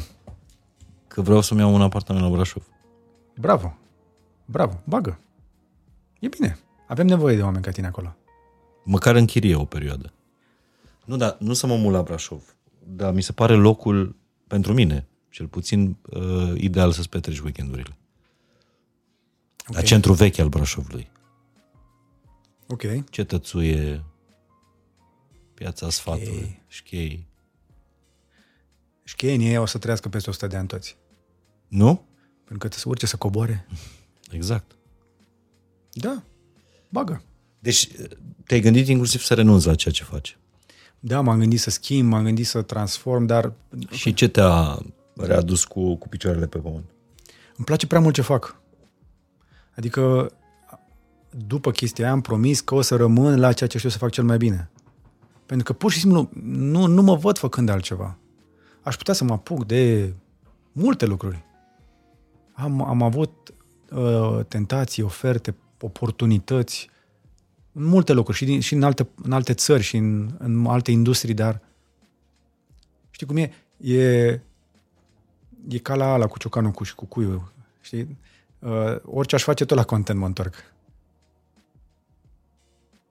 Abilitățile tale și ex- la experiența ta, mi se pare că ai putea schimba oricând foarte ușor domeniul.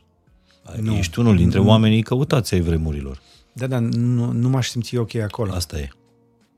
Adică, uh, uite, spre exemplu, unul, unul dintre speakerii de la Curiosity Summit este un tip genial și a întrebat, bă, dar de ce ai plecat de la fosta companie? Și zice, băi, devenisem cel mai deștept din încăpere. Și asta e foarte rău. Hm. Pentru că dacă era ceva de așa, nu, nu, nu știa să o rezolve altcineva și nu mai aveam nicio provocare, nu mai, nu mai creșteam. În ceea ce fac, în continuare simt uh, provocarea, pentru că competiția e globală. Te bați cu tot internetul. E imposibil de câștigat, dar dacă faci chestia asta constant, nu ai cum să pierzi. Adică, eu să zicem, am lăsat-o mai moale cu tehnologia câteva luni de zile, nici nu s-a întâmplat, uh, nu s-au întâmplat lucruri revoluționare, dar până una alta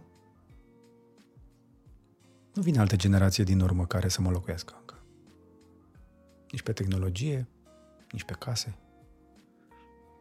Și tu și Dan Cadar aveți o vârstă totuși. Da, Sunteți peste 40 amândoi, da, copii mari.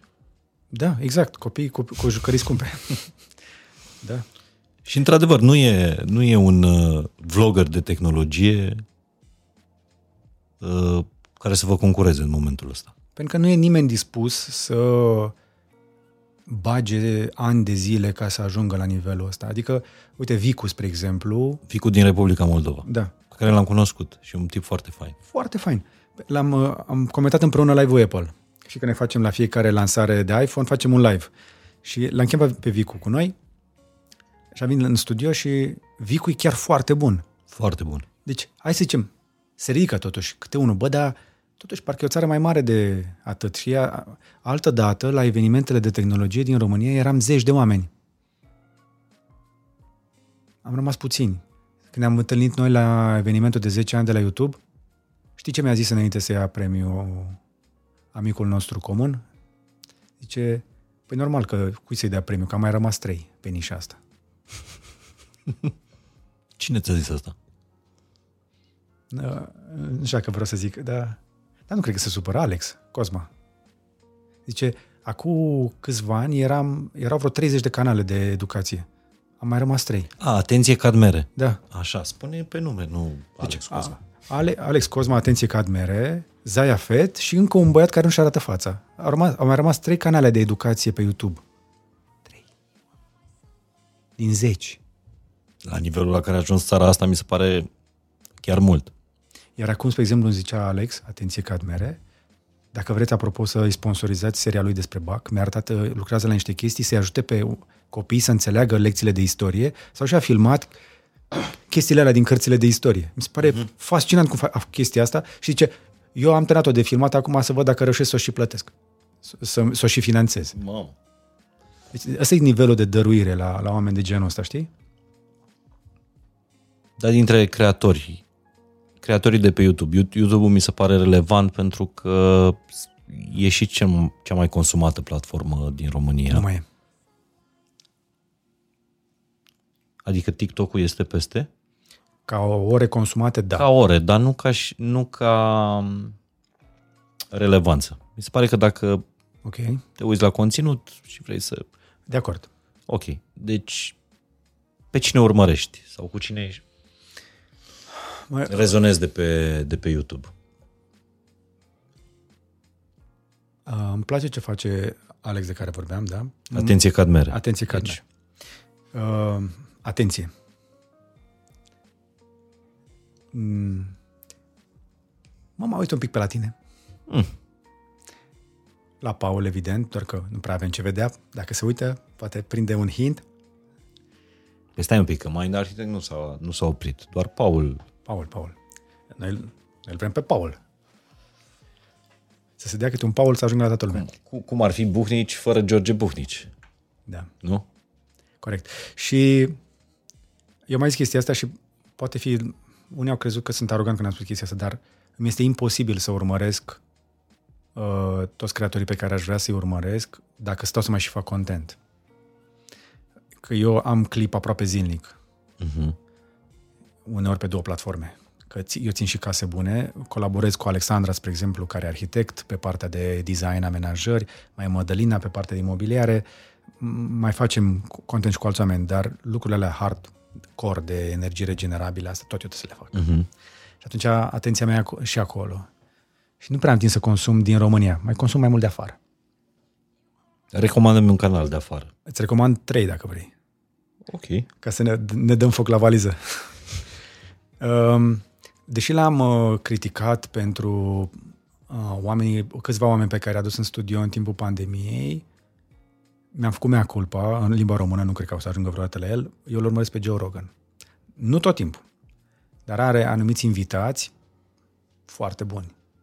Și deși uh, e clar partinic la unele chestii și el virează, are opiniile lui, bă, măcar n-are nicio, ni- ni- nicio reținere în, în a admite lucrul ăsta și să nu emită pretenții că este o organizație de presă, dar cu toate astea, contentul lui este mai urmărit decât toate televiziunile din America la un loc. Toate televiziunile de știri din America au un loc. Da. Este Așa mo- e, e o instituție, ceea ce e și periculos, Exact. dar uh, și el a trecut pe lângă o Da. încercare de cancel culture. Deocamdată n-am putut să-l dărâme nimeni. Da, ți-am zis la evenimentul YouTube că mă, ne uit- mă uitam așa de jur împrejur și zic, mai avem un pic și jumate, vom fi fost toți cancel pe aici și după aia ne trece. Ok, Joe Rogan, Joe Rogan, pen- pentru podcasturi, pentru invitați. Da.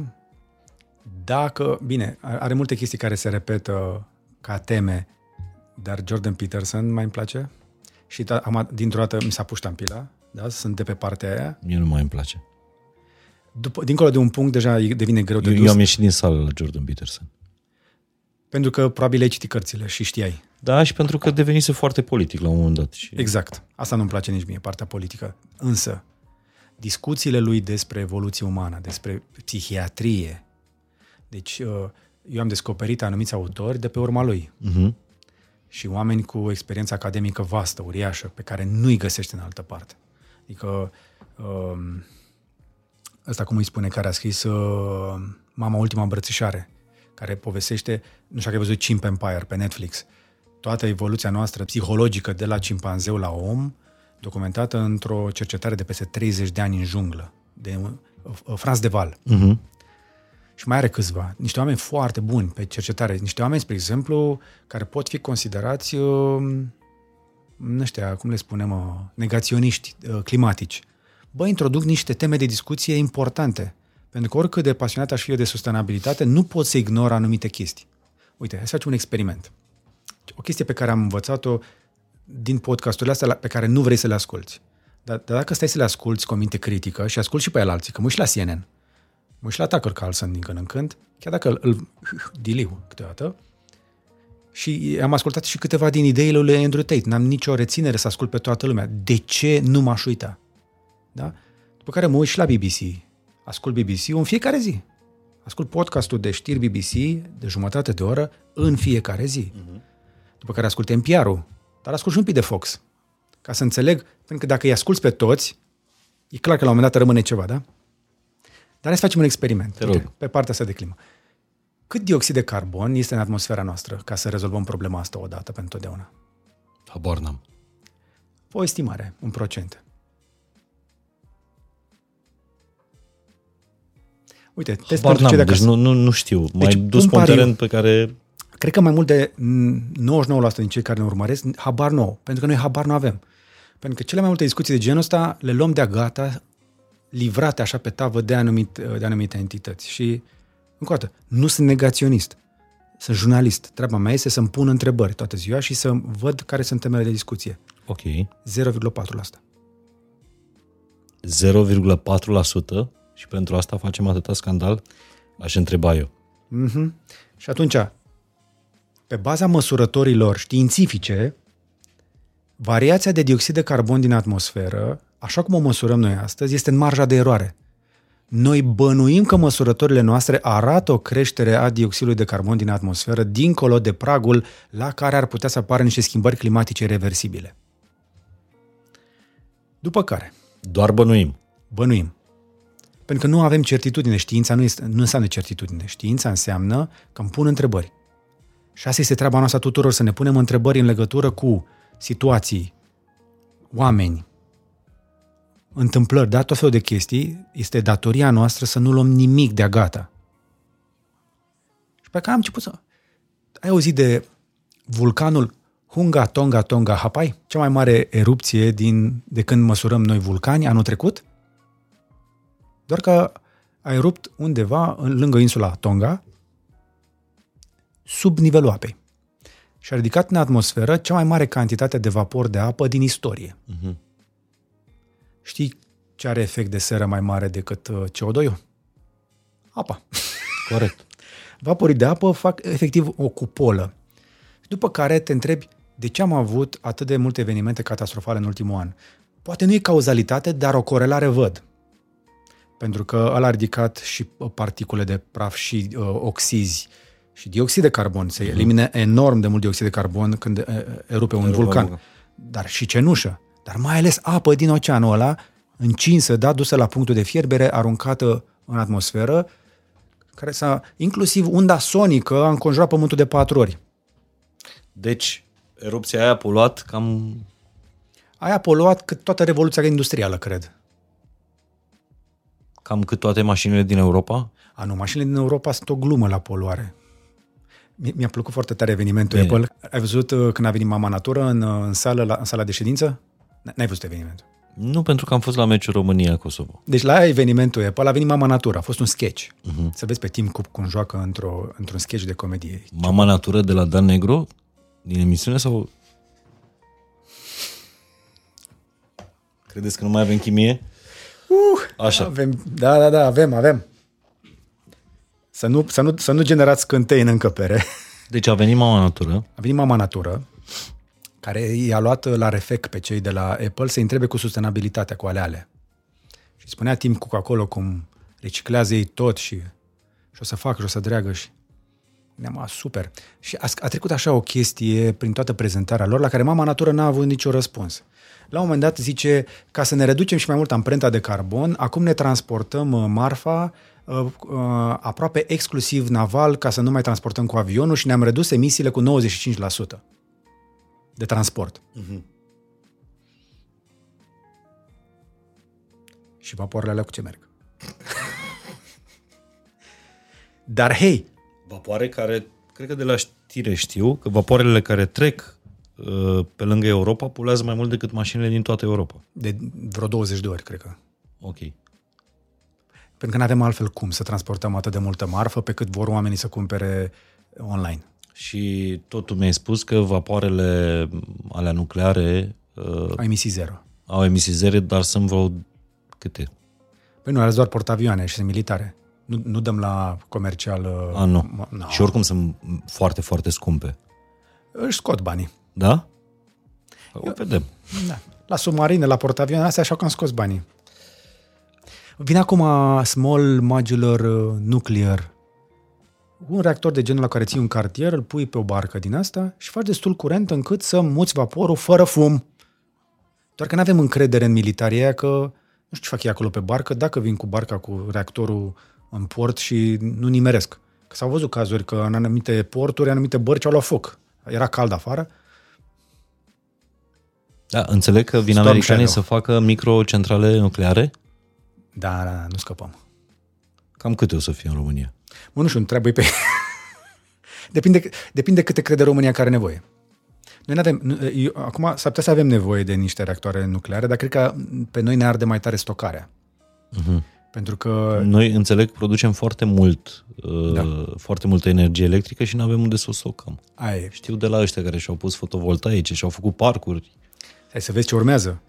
O să vezi la anul, fac așa, la anul, pariez, se noteze că am zis aici așa pe internet, la Mihai, uh, pariez că la anul vom vedea pentru prima dată în istoria României cum invertoarele de fotovoltaice devin offline la amiază pentru că nu au unde să verse energia.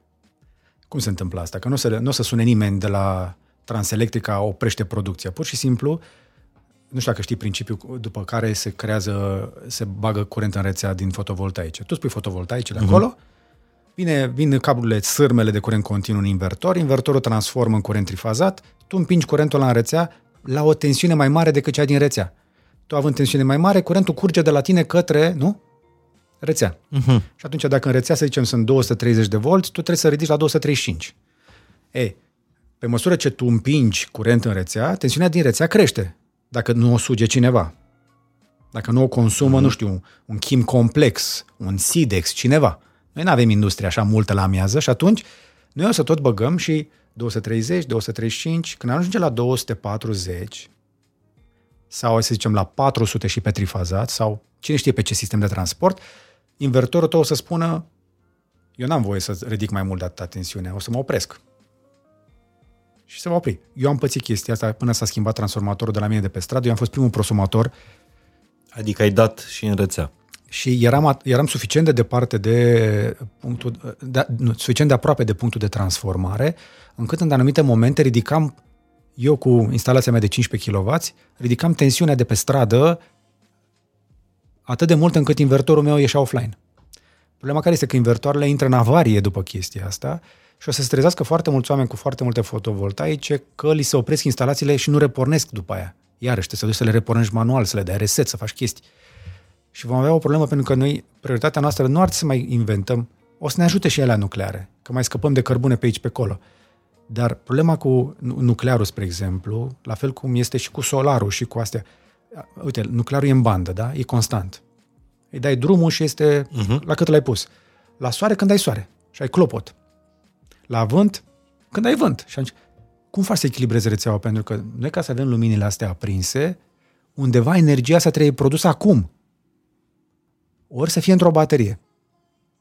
De unde o luăm? În momentul ăsta undeva, curentul tău probabil vine din Bărăgan, de la niște eoliene, la niște fotovoltaice de pe undeva de pe lângă București. Poate să vină de la tine, de acasă, de la fotovoltaice? Poate să vină de oriunde. Trebuie să stocăm. Cea mai șmecheră baterie este hidrocentrala. Noi trebuie să transformăm hidrocentralele în baterii. Nu le lăsăm să meargă ziua când e soare și le pornim numai noaptea când uh, nu avem soare pe cer și atunci le dăm drumul progresiv în timp ce apune soarele. Și folosim apa ca baterie. Că de fapt ce este un, un baraj? Este o baterie cinetică. Nu? Ții apa acolo, când îi dai drumul, curge, practic, e o baterie, nu? Uh-huh. Și acum se discută, dacă nu greșesc, la Tarnița, să se facă o, inclusiv o instalație de pompare. Ziua când ai prea mult curent în rețea, pompezi apa sus în lac și noaptea o lași să curgă în uh, turbină. Și folosești apa pe post de baterie. Dar mai sunt și alte soluții. Foarte inginerească discuția asta. Uh, Să ne revenim. dar nu-ți faci un parc de fotovoltaice? Mi-ar plăcea, da. Crezi că e o investiție sau... uh, Anul ăsta, da, nu la anul. O să se facă Păi un... și investiția asta o faci doar pentru anul ăsta? Nu, nu, nu, anul ăsta încă mai sunt ieftine panourile. Ah, ok. Pentru că Uniunea, Uniunea Europeană și-a dat seama că producătorii europeni sunt șuntați de chinezi și vor să crească taxele. Uh-huh. Sunt prea ieftine panourile care vin din China. Nu știu cum fac ăia să le facă așa ieftine și atunci, în loc să le facem noi mai ieftine, o să mărim taxele. Și atunci bucurați-vă de panouri fotovoltaice ieftine în 2023. 2024 sunt pregătiți să pariez că veți găsi mai greu din China și vor fi mai scumpe. Pentru că deocamdată ne place sau nu, sunteți fani sau nu, alea din China sunt și ieftine și bune. Dar pentru o casă, recomanzi în continuare uh, fără să clipești fotovoltaice? Recomand pentru orice fabrică, orice fermă, orice instalație de producție. Am, am filmat acum, să exemplu, o fabrică din București, uh-huh. din militari, care are instalație de 1,4 MW din fotovoltaice. Toată fabrica aia merge doar pe solar. Tu imaginează ce impact are Toată chestia? fabrica? Toată fabrica merge doar pe fotovoltaice toată ziua. Au pus panourile est-vest, în loc să le pună spre sud, pornesc foarte devreme astea de pe est, dimineața, uh-huh. După ce ajunge soarele undeva pe la ora 10, amândouă intră în producție, se aplatizează curba și după amiază iarăși, alea de pe vest, iau soarele fix înainte să se ducă la apus. Exact ziua de muncă. Surplusul se bagă în rețea, îl trag noaptea și au trei schimburi. Și folosesc foarte mult curent pentru că fac uh, țevi de plastic și atunci trebuie să topească polietilena chestia asta e acum. Deci nu-ți vorbesc din viitor și am întrebat, ok, ce impact are asta în cost? Și zice, la momentul ăsta, până să facem amortizarea, cel puțin 5% din costul de fabricație este redus pentru că ne facem energie așa. Tu imaginezi ce înseamnă asta la o fabrică. Acum, pentru acasă, că mă întreba amicul de care ziceam de aseară, zice, auzi și mi-am, acum cu panourile, mi-a arătat unde și-a lăsat cablurile pregătite, a rămas fără bani și el. Am cablurile pregătite, o să-mi pun și panouri. Zice, câte să-mi pun? Și zic, păi hai să facem altfel. Zim câte mașini electrice o să ai. Una, două? Două, ok. Câți kilometri o să faceți pe zi? Am făcut calcul vreo 200 de kilometri pe zi. Ok. 200 de kilometri pe timp de iarnă înseamnă undeva la 45 de kW, maxim 50 de kWh oră. Ca să produci 50 de kWh oră pe zi, dacă ai vrea să mergi cu mașina în fiecare zi, să ai o instalație de măcar 8 kW. Tu când ți le-ai pus pe casă, acum 5? 2017. Și ce durată de viață au? 25 de ani. 25 de ani? După, Fără întreținere? după 25 de ani le scade randamentul cu vreo 10%. Nu au piese în mișcare, A, randamentul nu scade în fiecare an. scade pu- puțin, câte puțin, câte puțin, că le se coc la soare în cele din urmă, începe să obosească un pic materialul. Dar uh, problema nu este că durata lui de viață, că, uh, uh, spre exemplu, eu deja le-am făcut upgrade. Le-am vândut pe alea pe care le aveam și mi-am pus noua generație. Nu știam. Da, am luat panouri noi pentru că au apărut un panou nou, care de fapt sunt două panouri într-unul și în loc să-l punem pe sud, l-am pus, l-am răsturnat. Panoul se uită în continuare către sud, dar este orientat est-vest și atunci, în loc să am clopot, am o, un deal de producție. Pentru că pe mine mă interesează să-mi plece imediat după răsărit producția și să-mi stea cât mai aproape de apus, ca eu să fac cât mai mult autoconsum. Pentru că șmecheria, adevărat, cea mai mare șmecherie la fotovoltaice, nu este să produci maximul la amiază, ci să consumi cât mai mult din energia ta tu. Deci de câți ani nu ți-a mai venit ție curentul? A, vine în continuare. Cât? Care e factura ta la Păi, uh, energie electrică? pe ultimul an avem așa. Uh, am luat din rețea 10.800 de kW, deci 10 Poți să MW. arăți la telefon sau sunt cifre confidențiale? Nu, nu e confidențial, că le, le mai arăt. Deci aici poți să vezi tot consumul casei, 24.889, merg mult cu mașina. Ce am produs din solar, 31.260. Am luat din rețea 10.809, deci mai mult eu m-am bazat pe ce am produs și am băgat în rețea 14.933. Deci dacă le scazi pe astea două, eu am de recuperat din rețea 4.100 de kW după, în, în ultimul an. Deci primăvară, vară, iarnă, Uh-huh. ei, și asta este, asta este ultimul an, practic în momentul ăsta e destul de prost, că e din toamnă până în toamnă și am vară la mijloc. Deci eu am de recuperat încă din rețea uh, peste 4.000 de kW. Deci ar trebui să mai încarc mașina 4.000? 4.000 împărțit la 75, de 53 de ori. Poți să-ți mai încarci mașina, deci 53 de plinuri. Exact. Uh, dar hai să vedem ce înseamnă, uite, 4.000 de kW. Deci tu n-ai plătit uh, curentul în ultimul an. Adică nu ți-a venit factură. Nu. Trebuie să-ți dea banii înapoi. Uh, am de anul trecut rămas uh, să-mi dea vreo 12.000 de lei și mai am vreo 5.000 de lei de anul ăsta. Dar ideea e că la prosumator ți-ți adaugă cumva într-un credit pe care dacă nu-l consumi, ei îți dau banii după 2 ani. Uh-huh. Și încă o dată, scopul meu nu este să le iau banii. Și atenție, de banii ăștia uh, și-a încălzit casa, uh, lumină, frigeturi, tot, tot, tot, plus plinul la mașină. Da, plus că au mai apărut niște Adică consumatori. și banii de ba- benzină și motorină. Da. Încălzire, răcire, tot consumul casei. Mulțumim pentru detaliile astea tehnice. Hai să ne întoarcem la încălzirea uh, globală. Deci ești mai puțin panicat față de cum erai acum 2 ani când am făcut? Nu, nu, sunt în continuare la fel de panicat. Da? Doar că se schimbă setul de date pe care operez, pentru că cu cât cercetezi mai mult, cu atât îți pui mai multe întrebări. Sunt în continuare stresat în legătură cu viitorul, dintr-un motiv foarte simplu. Uh, Natura se schimbă și asta introduce un stres suplimentar pentru noi toți. Adică nu o să dispară planeta decât dacă vine un asteroid și o să fie uh, extinție globală. Nu cred că schimbările climatice se pot întâmpla atât de repede. E o chestie care durează pe mai multe generații. Dar uh, cred că e păcat că cei care vin după noi nu vor vedea patru anotimpuri. E păcat, pentru că natura e foarte frumoasă în toate fazele ei și atunci e trist să vezi un pic de iarnă și după aia foarte multă secetă. Mă uitam pe, pe niște cercetări. Uh, La Brașov, temperatura medie anuală a crescut în ultimii 30-35 de ani cu vreo 3-4 grade Celsius. Uh, Acum vreo 30 de ani ningea, nu vreau să mă înșel, 100 și ceva de zile pe an. Confirm. Anul, Dădeam zăpadă în fiecare iarnă. acum ninge 30 de zile maxim, Dacă ninge. dacă ninge. Așa este. Eu toată copilăria am dat la zăpadă de m-am săturat. Am văzut troiene în alea istorice, da. Și să- venea, venea zăpada în fiecare iarnă. Acum mai puțin. Dar suntem norocoși că trăim în partea asta de lume în care probabil pe timpul vieții noastre nu o să trebuiască să migrăm? Ba nu, și la noi se, se va migra. Se migrează deja. Eu am vorbit de chestia asta și un concept pe care puțin lumea îl înțelege, cel de retragere climatică. Dacă nu o facem noi de bunăvoie, ne va arăta natura că trebuie să o facem. Uite, spre exemplu, 6.000 de oameni morți în Libia de la inundații, cu tremur în Maroc, cu tremur în Turcia. S-ar putea să fie și asta legate de erupția lui Hunga Tonga Tonga Hapai? Sau cum îi spune? Dar uh, una peste alta, dacă le iei, oricum planeta asta este vie, da? Ea se schimbă în permanență și surse de stres apar din toate părțile. De fiecare dată când noi ne uităm la schimbările climatice, măsurăm temperatura aia medie. Uh-huh. Nu aia e problema. Problema sunt vârfurile. Păi, problema, într-adevăr, sunt vârfurile, că este din ce în ce mai, media asta crește din cauza că temperaturile extreme sunt din ce în ce mai mari. Exact. Extremele alea au capacitatea de a transforma atât de profund mediul în care noi trăim, încât nu vom recunoaște lumea așa cum o vedem acum, peste 10-15 ani poate. Tipul de vegetație. Mă uit la mine în curte.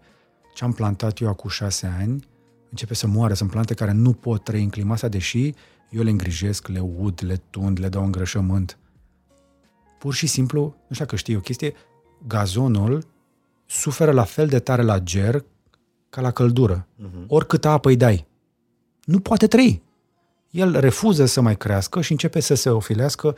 Că- Dacă sunt 37 de grade constant, cu săptămânile, eu când am venit în București, se declara caniculă la 33. 2003, ați aminte, uh-huh. era caniculă de, pe la 30, de la 30 de grade în București, a, caniculă în București, am depășit 30 de grade. 31, 32, 33, record de temperatură, 34 anul ăsta. Acum, 34 este o zi de primăvară. Obișnuită de septembrie, Da. nu cea mai călduroasă. O zi obișnuită de septembrie, undeva la 30 și ceva de grade. Felul în care afectează chestia asta natura este imp- imposibil de ignorat și asta va pune stres și pe noi, pentru că noi oamenii avem această iluzie că asta e grădina raiului, nu e. Este încă o planetă din care noi ocupăm, orașele ocupă 6% din suprafața planetei și jumătate din ele sunt lângă apă. De ce oare? Pentru că acolo putem trăi. Africa de Sud trebuie să-și mute capitala că nu mai au apă. Și atunci, retragere climatică, să începem să ne retragem din zonele cu risc de inundații. De ce? Albia aia e seacă la nesfârșit și dintr-o dată vine o ploaie. Cum n-a plouat niciodată. Și auzi că, bă, a plouat 800 de milimetri. Ce înseamnă asta? 800 de litri pe metru pătrat într-o ploaie. Aia nu e apă care se duce în pământ, aia e efectiv o apă care vine și spală și se duce. Și când vezi că curge pe canalul ăla, cum a fost în Italia, cu inundațiile și cu astea, sau prin Grecia, aia nu e apă. Ăla este pământ lichefiat, cu bolovani și cu lemne, care vine și când așa, Ia totul. ia totul. Și poate să începem să ne retragem din zonele de risc. Avantajul nostru este că România este într-o zonă temperat climatică. De aia noi nu avem același riscuri ca Marocul, Italia, Spania, Marea Britanie, Grecia. iarăși Grecia. Grecia mai are însă avantajul ăsta că e aproape de apă și apa termoreglează, că oceanul uh, capturează mai mult de 90% din încălzirea globală. Numai că la un moment dat și supa aia se va încinge. Dar noi aici avem noroc, adică cei mai afectați vor fi cei care ori trăiesc în zone foarte reci, ori în zone foarte calde, pentru că variațiile de temperatură pe ei vor lovi cel mai tare. Noi avem această șansă de a ne fi aclimatizat și la temperaturi de minus 20, dar și plus 40. Acum, asta înseamnă că vom sta mai mult timp prinăuntru și n-ar fi rău ca spațiile alea locuite să susțină viața, nu să o scurteze. Nu recomanzi aerul condiționat? Nu. Ba, adică, nu sunt împotriva lui dacă n-ai altă soluție să răcești uh, spațiul în care te afli, dar pentru că căldura face rău. Dar gândește cât de fragil e omul, da? Deci chiar și în, într-o zonă verde, cum suntem noi, că nu ești în uh, deșert, nu poți să ieși pe stradă la amiază, Acum înțelegi de ce vreau să îmi iau un apartament mic la Brașov? da, da, tu trebuie să înveți un pic că Brașovul este depresiune. Așa? Și bate vântul, dar bate pe deasupra postăvarului, nu jos. Nu, mă bate în, uh, acum nu știu, cel puțin acolo în centru istoric, vine un vânt seara de pe, un curent rece seara de pe tâmpa. Păi da, ăla, vine, ăla care vine seara. Da. Dar în rest, curenții vin pe deasupra. Sunt niște curenți puternici care trec pe deasupra munților și de desubt praful și poluarea stau ca într-o căl- căldare. Adică e poluat Brașovul. Foarte. Deși, a, a, înainte să plec eu de acolo, ultimele statistici arătau că doar, speranța de viață era mai bună în Brașov cu șapte ani față de București. Așa mi se pare și mie. Și un pic mai multă liniște și mi se pare că Brașovul se mișcă așa ca, ca oraș. Nu se mișcă așa de mult pe cât ne-am dorit cu toții. Eu, cum zic, mi-am început cariera, sunt de acolo, iubesc orașul ăla și eu mă întorc cât de des pot, ba chiar voi face și mai multe lucruri. Dar trebuie să fim onești în legătură cu orașul ăla. Are multe neajunsuri care trebuie rezolvate înainte să ajungi acolo și să descoperi că nu mai ești doar turist. Uh-huh. Adică zim un drum cu două benzi care leagă Brașovul de orice altceva. Pe asta nu e neapărat vina brașovenilor. Corect. Dar este. Pentru că dacă ne aducem aminte la 15 noiembrie 1987 și apoi pe 22 decembrie 1989, La Revoluție și respectiv revoltă, brașovenii au cerut niște chestii pe care le-au și primit după aia.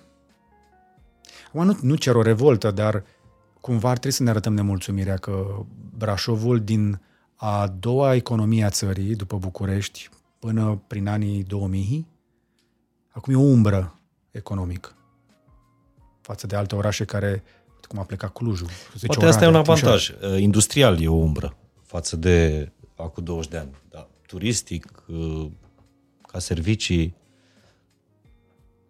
Wishful thinking. Sunt vreo câteva restaurante în Brașov pe care nu le găsești în București. Da, bistro. Bistro e unul dintre ele, Solo e al, al doilea și când vine nota de plată și vezi că e aproape o treime din cât mănânci în București și mai scump și nu atât de gustos. Da. Bine, uh, am vorbit și despre acasă, despre, despre Brașov, am vorbit și despre încălzirea uh, globală. Care crezi că sunt fricile neîntemeiate de, de știință? În ceea ce privește, nu știu, ori asta cu schimbările climatice, ori ce ține de sustenabilitate. Adică unde este doar propagandă? Pentru că tu, tu ai studiat mult, Mă, ce am zis și la TEDx la Brașov. Până la urmă, scopul meu în viața asta este să trăiesc cât mai mult și cât mai bine. Da? Avem o durată de, de viață scurtă aici. Nu avem mult. Nu- Noi în România avem o speranță de viață la bărbați de 77 și la femei de 83 în București, spre exemplu. Băi, cu un pic de îmbunătățire la calitatea vieții, la poluare, mai adăugăm șapte ani. Dați-mi mai șapte ani.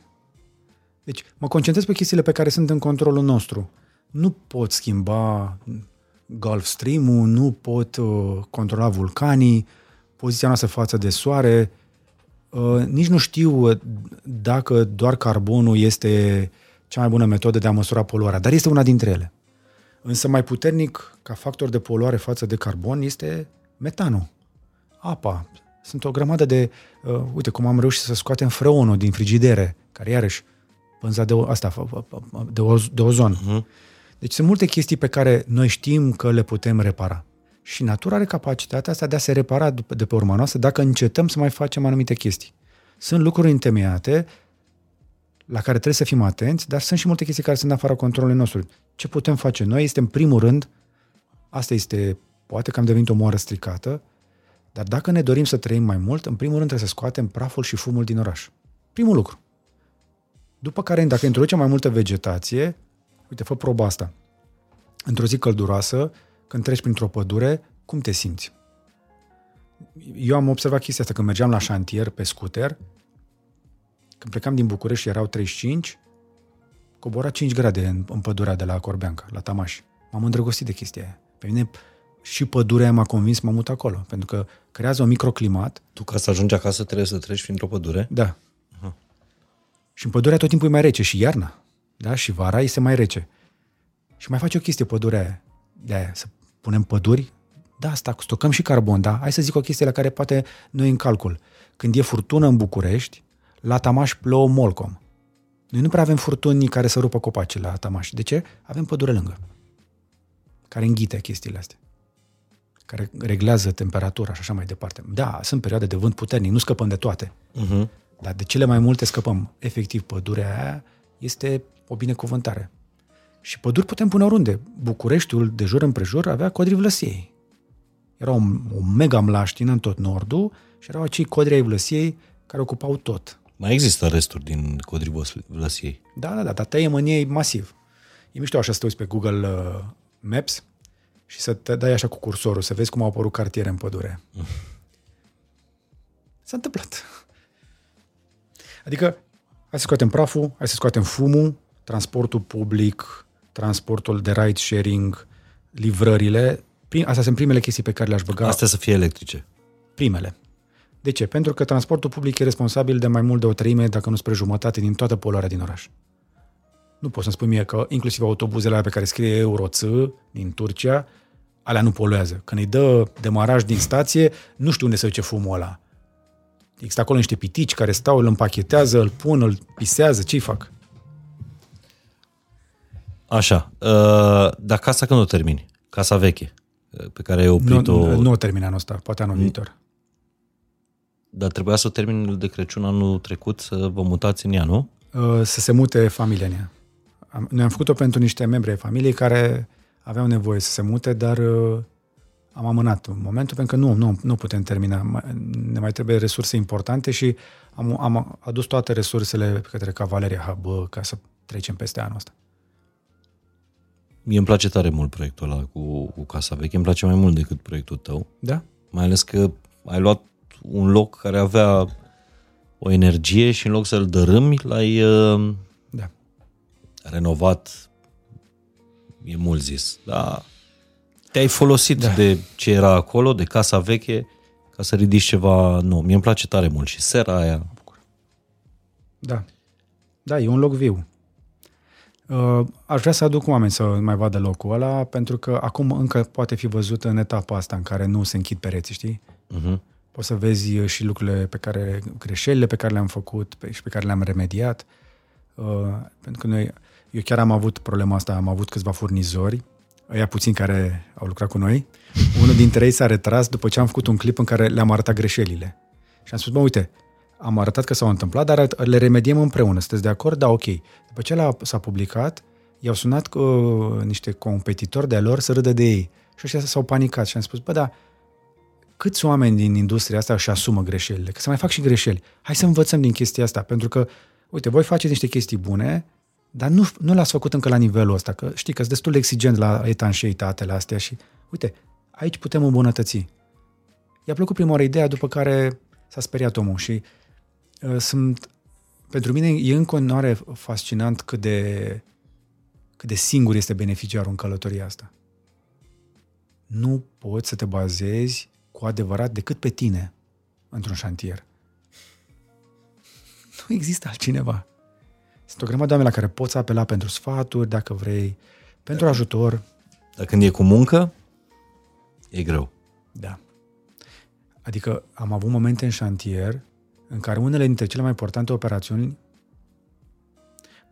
mă emoționează că mi-aduc aminte, venise pe șantier o echipă în care șeful de echipă avea doi muncitori, unul avea 77 și celălalt avea 72 de ani.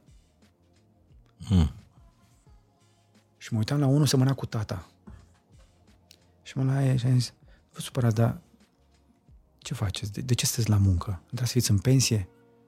Zice, domnul bun, nici mi-a venit factura la curent. Noi nu avem gaze, ne încălzim cu curent și nu, nu facem duș decât o dată pe săptămână, dar chiar și așa mi-a venit 10.000 de lei. N-am banii ăștia. Și nu, nu pot să-i las să mă execute. Și a venit omul la muncă m-a emoționat foarte tare chestia asta, pentru că mi-am dat seama că Anyway, e munca în țara asta a devenit uh, a devenit complicată. Pentru că în același timp a trebuit să trimit unor executanți imagini cu oameni mai tineri care dormeau efectiv la umbră. Deși știau că am camere pe șantier. Și am trimis uh, șefului lor și zic, bă, uite, echipa ta, tu ți organizezi, dar eu sunt conștient că dacă ei nu-și fac treaba la timp, tot la mine se plătește factura. Nu, nu, nu, că tu plătești la lucrare. Zic, fii atent, nu există chestia asta. În cele din urmă, costul ăla trebuie de contat de cineva. Dacă ei adus, pune la muncă, te rog, și hai să terminăm pentru că te trec la etapa următoare. Am zeci de poze cu oameni care efectiv nu își fac munca. Și uh, vreo, de cele mai multe ori nu le-am trimis, dar la vreo doi dintre cei care lucram, pentru că întârziau foarte mult, le-am trimis pozele și mi-a spus că nu am ce să fac, George. Unul mi-a și recunoscut, zice, ce să fac? Dacă, dacă, dacă le arăt chestia asta, îmi pleacă. Și de unde iau alții? Și de unde iau alții? Deci sunt cele mai complicate sunt timpuri din de când ești tu adult pentru construit? Da, și din cauza asta încep să înțelegi pe cei care au ajuns să se bazeze pe imigranți. Pentru că altfel nu mai dai gata. Am auzit pe cineva din patronatul construcțiilor care spunea că din cauza lipsei de forță de muncă, suntem în situația în care cel mai probabil nu vom da gata decât un sfert din proiectele începute. Pentru care avem bani. Și după aia încep să te întreb dacă nu cumva a avut dreptate Rafila când a zis că nu poate termina spitalele alea și de aia a refuzat banii de la UE. O fi adevărat sau nu? Adică suntem în faza în care... O să avem bani pentru autostrăzi și nu o să avem cu cine să le facem, George. Ba da, le facem cu sirlanchezi și cu nepalezi. Și când au venit chinezii să facă autostrada București-Comarnic? A, nu, acolo, acolo știu uh, de la sursă. A fost mai bine că noi am primit. Da? E o istorie întreagă. Deci chinezii voiau să facă autos și, și centura Bucureștiului și bucata aia. Știi cum? Să aducă totul de afară. Muncitori, materiale, absolut tot. Nu cumpărau nimic de aici. Adică nisip? Tot venea pe barcă sau pe transport din altă parte sau din propriile lor cariere de aici, pe care urmau să le cumpere, urmau să nu plătească niciun fel de CAS, taxe, impozite pentru salariați și după ce se termina șantierul, uh, nu oferi nicio garanție că muncitorii se vor întoarce acasă. Hmm. Nu exista. Rămâneau aici. Aveau doar bilet dus. Dar vă dăm gata în șase luni și tot costul lucrării se transformă în datorie publică. Și acum, sună bine, nu? Că ei promiteau că îl făceau la jumătate de preț. Și în șase luni. Sună bine, nu? E bine, există o teorie economică care spune așa, pe scurt, fiecare 100 de lei pe care îi bagi în infrastructură, ți se întorc în economie de patru ori. Cu o singură condiție, să lucrezi cu resurse locale. Dacă tu îi dai chinezului 50 de lei, care se transformă într-o datorie cu dobândă pe 20 de ani, tu în loc să introduci valoare de 400 de lei în economie, scoți valoare reală din economie. Și atunci, singurul mod în care poți crea infrastructură sustenabil este cu constructori care angajează și plătesc taxe și impozite aici. Oricât de politicianist sună, am învățat-o de la economiști chestia asta, nu de la oameni politici. Dar gândește-te câți bani am pierdut, a pierdut economia stând în coadă la Comarnic eu am stat o oră vinerea trecută. A, numai? O oră la Bușteni, o oră la Comarnic. Patru ore jumate până la Brașov. Iubești și asta Brașov. se întâmplă nu doar vineri, asta se întâmplă în fiecare zi. Acum, eu, ai mei sunt acolo. Mă văd mai rar cu ai mei din cauza asta sau mă duc în timpul săptămânii și la ore ciudate. Eu mă întorc duminică seara din Brașov și fac da. două ore. Două ore și un pic. A, duminică noaptea? Duminică seara. După ce oră? După nouă? Plec la 8 de în Brașov. Da, pe la 8 începe să se... Dar de aici înainte va fi mai rău. O să cobor spre 9, 10. Cam, cam asta e strategi- și strategia mea. Dacă vreau să stau tot weekendul, plec duminică noapte spre casă ca să fac uh, sub două ore jumate uh, și vinerea, dacă nu plec până la prânz, uh, după amiază nu. Și nu avem nicio speranță că va fi o autostradă, adică toate autostrăzile despre care se vorbește acum nu includ București Comarnic sau ceva.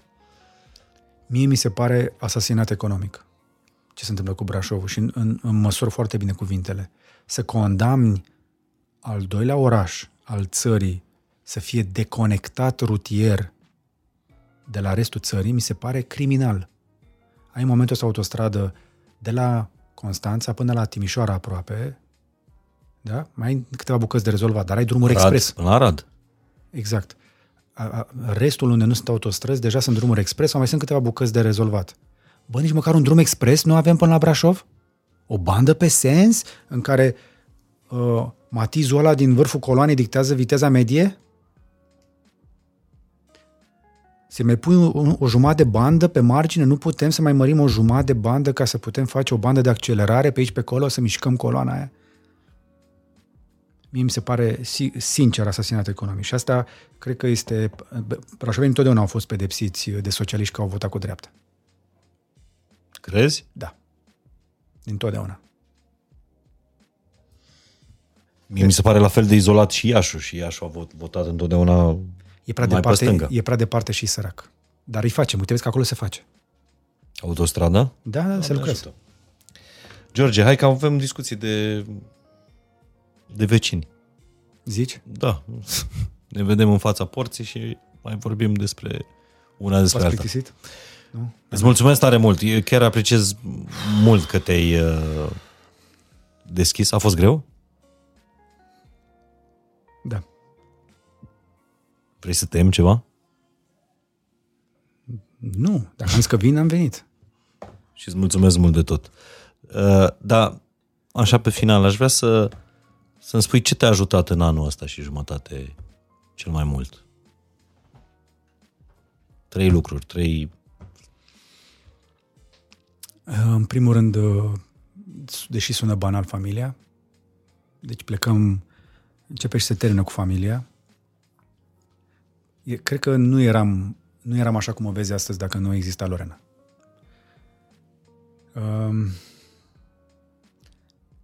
m-a ținut încrederea în, uh, în oameni, în partea aia bună a oamenilor, care e tăcută.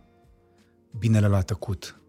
Oamenii aia, noi îi spunem comunitate și nu vorbim destul despre ideea asta de comunitate, dar există și în țara asta oameni buni, tăcuți, dar în care există bine. Am avut momente în astea de surpriză foarte plăcută când au venit către mine cu un cuvânt bun, cu o încurajare, oameni la care nu m-aș fi așteptat. Din toate păturile sociale, de sus până jos. De sus până jos. Și e, cum să zic, e, te încarcă cu, cu, nu doar cu emoție pozitivă, dar și cu responsabilitate, pentru că îți dai seama că totuși fac parte din tribul ăsta. Nu pot să renunț acum. Da, n-a zis nimeni că e ușor, dar fac asta de foarte multă vreme și încă mai am, mai am lucruri de spus și nu, nu pot să renunț acum. Astea sunt cele mai importante două lucruri care mă țin și uh, cred în câteva idei simple. Cred că ți-am mai povestit. Eu am crescut cu legendele Olimpului. Bă, binele învinge. Binele învinge. Și cred că până la urmă... Nu doar în legende. Și nu doar în legende, da. Pe, pe termen lung am văzut venind și plecând atât de mulți oameni de atât de multe feluri, încât, da, nu, dreptatea nu vine atunci când, uh, când o chem tu, sau poate când ai nevoie de ea, dar dreptatea vine. Eu cred asta. Îți mulțumesc mult de tot. Voiam să mai pun o întrebare, dar mi se par uh, foarte puternice cuvintele astea pe care le-ai zis mai devreme. O să-ți dau niște cadouri. Asta nu e pentru tine, mai degrabă pentru Lorena. E chiar un vin uh, care vine din Republica Moldova, de la Ah, de la Purcari, Purcari, da. de la Chateau Purcari. Este Academia Purcari, sunt câteva sute de sticle Ce tare. care au fost ținute pentru a nu Sunt avea fan. contact cu soarele, cu factori externi în uh, sculpturile astea de, de lut. Perfect. Foarte bun. Academia Purcari e, e știință. Este. E multă știință acolo. Da. Ah, apropo, uh, ne vedem, ne vedem la Chișinău, nu? Cred Păi că, nu știu. cred că ne, ne petrecem acolo un pic. Eu pe 7 octombrie am uh, conferința la Palatul Național al Culturii. Uh, O să vă las link pentru bilete și pentru evenimentele fain și simplu, dar și pentru Are MNCP, facem pe patru acolo. ce e? Uh, antreprenori români care nu se mulțumesc cu puțin. Cred că v-ați gândit mult la numele ăsta. Păi nu că uh, Vlad... IGDLC. Exact. Normal. Uh, și o să mergem, o să mergem uh, uh, să vedem și vinuri pe acolo, să și gustăm, să știi că mai gust un pic de vin. Uh, Chateau Purcar e de vizitat. Te-aș duce. Dacă ne întâlnim acolo, te-aș duce până la Chateau Purcar și asta e cadoul de la, uh, Celini. Mulțumesc. Cei care în vitrina din spatele tău au dus două superbe exemplare de Hublot. Cum se zice? Hublot. Hublot, nu? Big Bang. Da, foarte tare. Uh, Sunt, sunt foarte tari. Foarte tari. Mm, sunt niște ceasuri de la Hublot care îmi plac mai mult decât cele două. Lorena a fost la, la eveniment. Da, mi-a Când, zis. când s-a lansat, uh, nu le-au adus aici. Cred că le-or fi și vândut între timp. La vedeți în magazinele Celini din Băneasa. Aici ai un, uh, Mulțumesc frumos. un Ceau. voucher de la Celini și o scrisoare pentru tine. Dar să poți să cât- te uiți până... Le mai mulțumesc eu oamenilor pentru, pentru tot, pentru Curiosity Summit. Linkul de bilete îl găsiți în descriere. Pentru evenimentele fain și simplu, de asemenea o să vă lăsăm uh, linkurile. Ce, ce ai găsit? Mai rezolvat pentru cadou. Urmează? Păi trebuie. Cu ce ocazie? Totdeauna există ocazie. Normal. Bine, îți mulțumesc mult de tot. Mulțumesc foarte mult. Ne vedem uh, în curând. Cum zici tu? Că trebuie să... Nu trebuie, nimic nu trebuie, dar... Uh, Dar tu vii? da, dar ți-am... Vii la summit? La Summit nu știu dacă vin. Cum adică? Păi, Un update, nu? păi da. Toți avem nevoie de un update. Dacă, dacă pot, chiar, chiar o să trec la Politehnică pe 28 septembrie. Vă pup, vă îmbrățișez. Mulțumesc, George. Și eu vă mulțumesc numai bine.